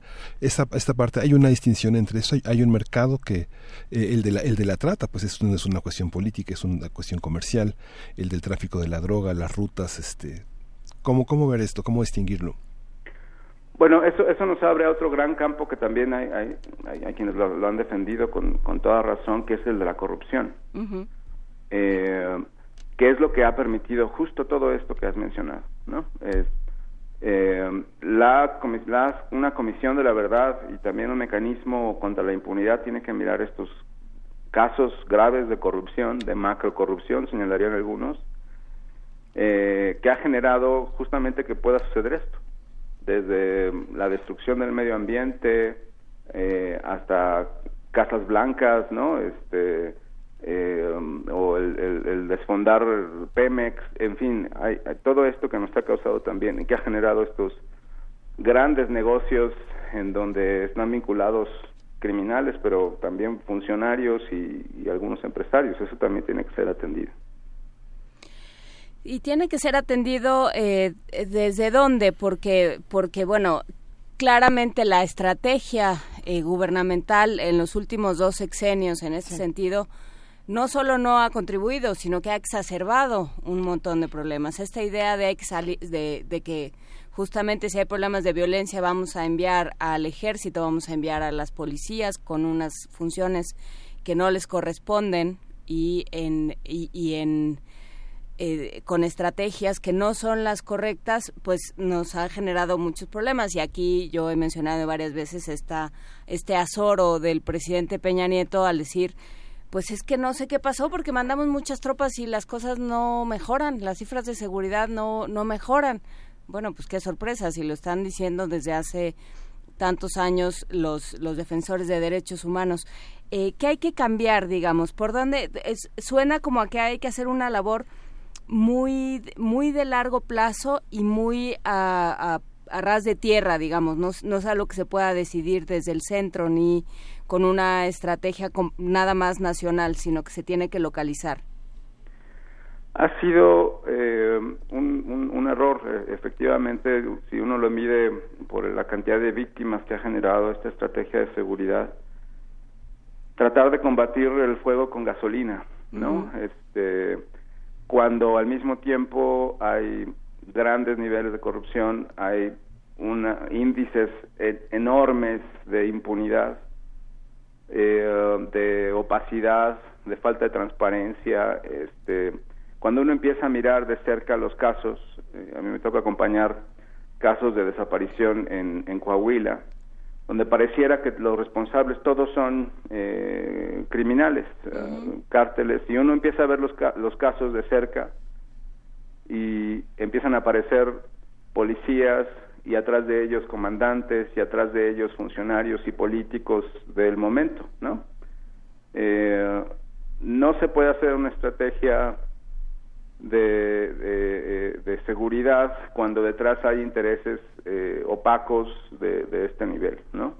Entonces tenemos primero que sanear, bueno, cambiar la estrategia evidentemente, pero pero tenemos que, que sanear las instituciones y la manera en que lo vamos a hacer es justamente atendiendo la necesidad de las víctimas. Aún y cuando tengamos, por ejemplo, una, una fiscalía autónoma, eh, reconstruir eso nos va a tomar muchos años para, para darle credibilidad, para hacerlo efectivo, eh, en fin. eh, por eso, por eso insistimos, necesitamos hacer una, una combinación de eh, cambiar la estrategia. Hay muchas cosas que tienen que ser con cambio legislativo, eh, evidentemente, ¿no? Este, eh, ahorita si quieren comentar algunas cosas de eso, pero, pero la otra parte tiene que ser con empezar a hacer justicia, ¿no? Desmantelar a los grupos criminales porque se les puede perseguir, porque se les puede desfondar económicamente, financieramente, eh, y porque se les acaba su, su capacidad de fuego, simplemente, ¿no? ¿Y qué pasa con el ejército? ¿Cómo entra el ejército en esta conversación? El ejército tiene que ser, dentro de la estrategia, yo me sumo a las voces que dicen que tiene que haber un retiro paulatino del ejército. Pero además el ejército tiene que transparentarse. Eh, si uno mira, por poner un ejemplo, un ejemplo conocido, que es el caso de, de Ayotzinapa, honestamente en Guerrero el único lugar que hace falta por buscar para, eh, eh, a los a los jóvenes desaparecidos es el cuartel militar de Iguala, ¿no? El ejército tiene que abrir sus puertas, tiene que abrir sus archivos porque ahí ahí vamos a encontrar a muchos desaparecidos en los archivos del ejército, sobre todo de los años 70, 80, ¿no?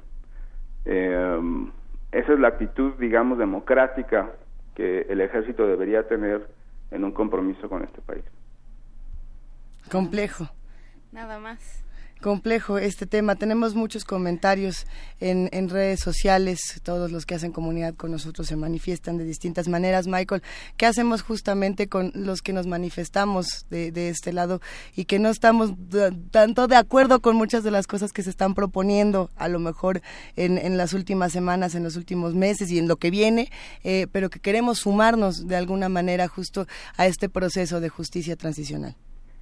Yo creo que tiene que ser una demanda fundamentalmente de sociedad civil. Eh, creo que sí hay una, una ventana de oportunidad que se nos puede cerrar rápidamente. Y si no es una demanda de sociedad civil fundamentalmente, no de partidos políticos, no del nuevo gobierno, no de, no de ni siquiera del nuevo Congreso, es sociedad civil fundamentalmente demandando un alto a la violencia y una atención a las víctimas y y, empezar a, a, profundizar. Eh, una cosa que a mí me gustaba de, del discurso de Olga Cordero es que eh, miran el horizonte y, y, fijó ella misma el horizonte de la, de la justicia transicional, pero no tienen un modelo acabado, ¿no? Y eso lo que nos permite justo en este momento es discutirlo. Eh, cómo tiene que ser, cuál es el alcance, la jurisdicción, qué tenemos, qué, qué elementos tenemos que considerar, es, eso está abierto para, para discutirlo en redes sociales, en, reuniones, en, eh, e ir definiendo efectivamente cómo tiene que ser este, este proceso que es muy complicado, como lo han dicho, pero que es muy necesario y ahora es cuando. Eh, justamente aprovechando esta eh, esto que traía Luisa a la conversación sobre la carta de Javier Sicilia, se vuelve necesario hablar del papel de los medios, porque bueno, Javier Sicilia es alguien que ha adquirido voz desde hace muchísimos años, antes del horrible eh, crimen en contra de su hijo y de que se involucrara de otra manera en estos temas, era alguien que tenía una voz muy importante en la discusión eh, social en México a través de medios. Entonces, ¿qué es lo que pasa eh, cuando cómo cómo se suman los medios a esta a, esta construcción de, de, justicia y de paz eh, qué es lo que tenemos que hacer y qué es lo que tenemos que evitar porque el, el, gran problema es que la violencia vende que hay esta idea de que construir un discurso eh, maniqueo de buenos y malos eh, vende mucho, que hay, ciertos medios a los que les conviene ensalzar al ejército o ensalzar a, a quien está en la presidencia y bueno, pues lo vimos con García Luna de manera muy muy salvaje y, muy burda, pero lo hemos seguido viendo de distintas formas. ¿Qué, eh, ¿Qué nos toca a los medios de comunicación, Michael? ¿Qué pedirían ustedes? Híjole, pues es que han sido los medios de comunicación quienes también nos han ayudado a traer luz a muchos casos, ¿no? Ha sido los medios de comunicación y, en muchos casos las organizaciones de, de derechos humanos que hacen documentación son las que han servido las veces de, de comisiones de la verdad, ¿no? Es decir, sin este papel tan fundamental de los medios para con un compromiso democrático, con un compromiso con las víctimas, poder sacar a luz eh, pues pues estos crímenes y estos contextos de, de, de, injusticia eh, me parece que no va a ser posible. Es decir, sí tenemos que contar con medios que se comprometan con ese cambio democrático y no es un no es un compromiso partidista, es un compromiso de país, ¿no? Este, de hacer este país eh, posible. Y sí, las noticias malas venden, pero también hay que rescatar a los a, estos medios y a estos reporteros que, que tienen esa, ese compromiso y esa visión, ¿no? Y esperemos que sean más. Pues en esas estamos. ¿Qué esperas? ¿Qué esperas de los foros de escucha para trazar la ruta de pacificación del país y la reconciliación nacional? Cuando uno ve el desplegado, que digamos, de la, propuesta de, de, este, de Andrés Manuel López Obrador, es una propuesta muy compleja, tanto desde el punto de vista metodológico para hacer un diagnóstico, como desde el punto de vista jurídico, como este, hay muchísimos puntos de vista, es muy amplio, es muy muy amplio en la manera de consultar y los sectores a los que se consulta. ¿Qué se espera? ¿Qué se espera de eso? ¿Qué, ¿Qué se puede tener? Digamos, no existe, no existe un diagnóstico así, no lo tenemos, como el que se pretende recoger.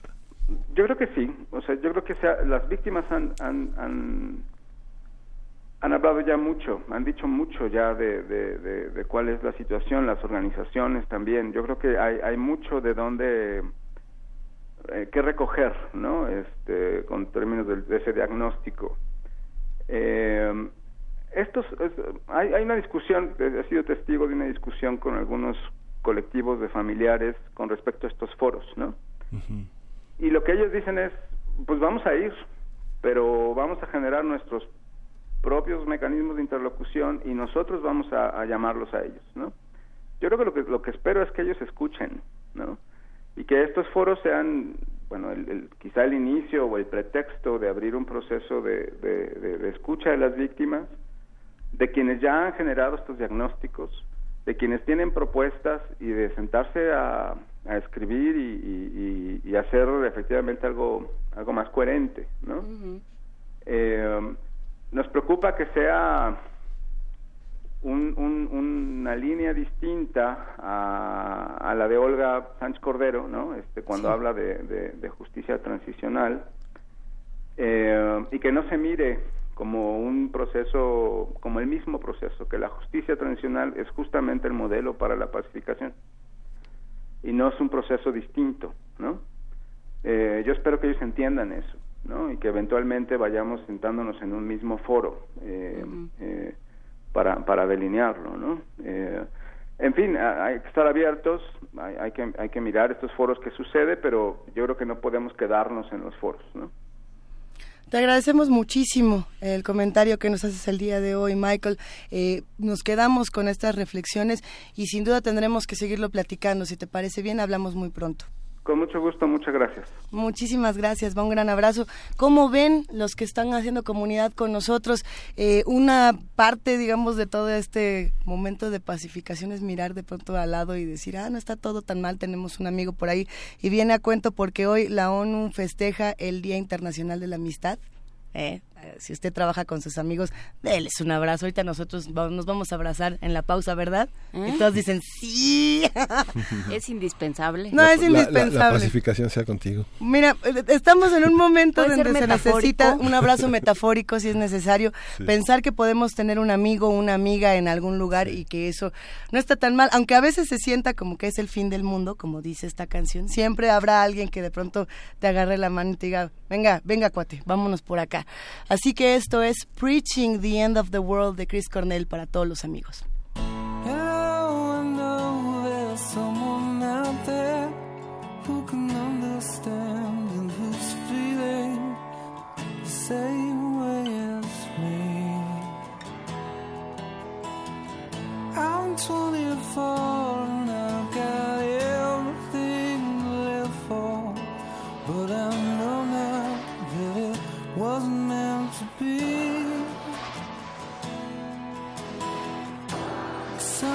been lost and all has been won. There's nothing left for us to say. But now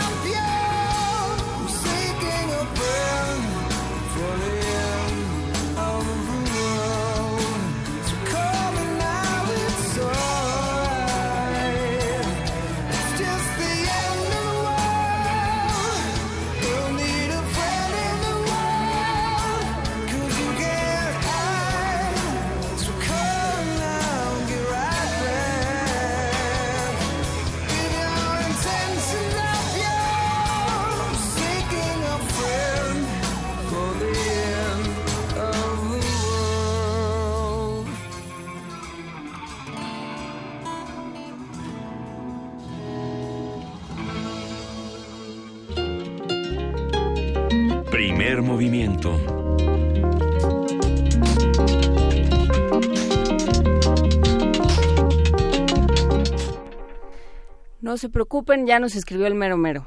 ¿Qué? Así se llama, el ¿Qué mero dice mero. el mero mero? Que nos manda un abrazo y pues buen día. ¿Así? Ah, muy buen día. Y va un gran abrazo de regreso. Mira, aquí nos dice Non-Zone. Gracias, Chris Cornell. Sí, en paz descanse. Chris Cornell, el gran rockero de eh, di- distintos proyectos radiofónicos, sonoros, etcétera, etcétera. Eh, a ver, por aquí Ciudadano Cero nos dice, excelente mesa para ir entendiendo por dónde debe ir la propuesta. Abrazo metafórico.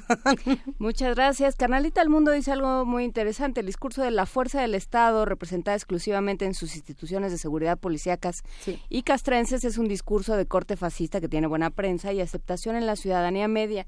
Que eh, eso es algo que hemos discutido mucho y que por es. eso somos tan reiterativos en este tema de derechos humanos, de construcción de, de paz, de transformación de conflictos, de justicia transicional, porque eh, justamente eh, hablábamos al principio de cómo hay una parte contraintuitiva, de que hay una parte donde sentimos que si se nos agravió, de, además de manera tan salvaje y tan, y tan inhumana, no tenemos por qué mostrar justicia ni comprensión ni... Eh, ni, ni, compasión hacia quienes lo, lo cometieron. Digamos que no tenemos que respetar sus derechos humanos porque violaron los nuestros o los de gente que conocemos o de, o de otras personas.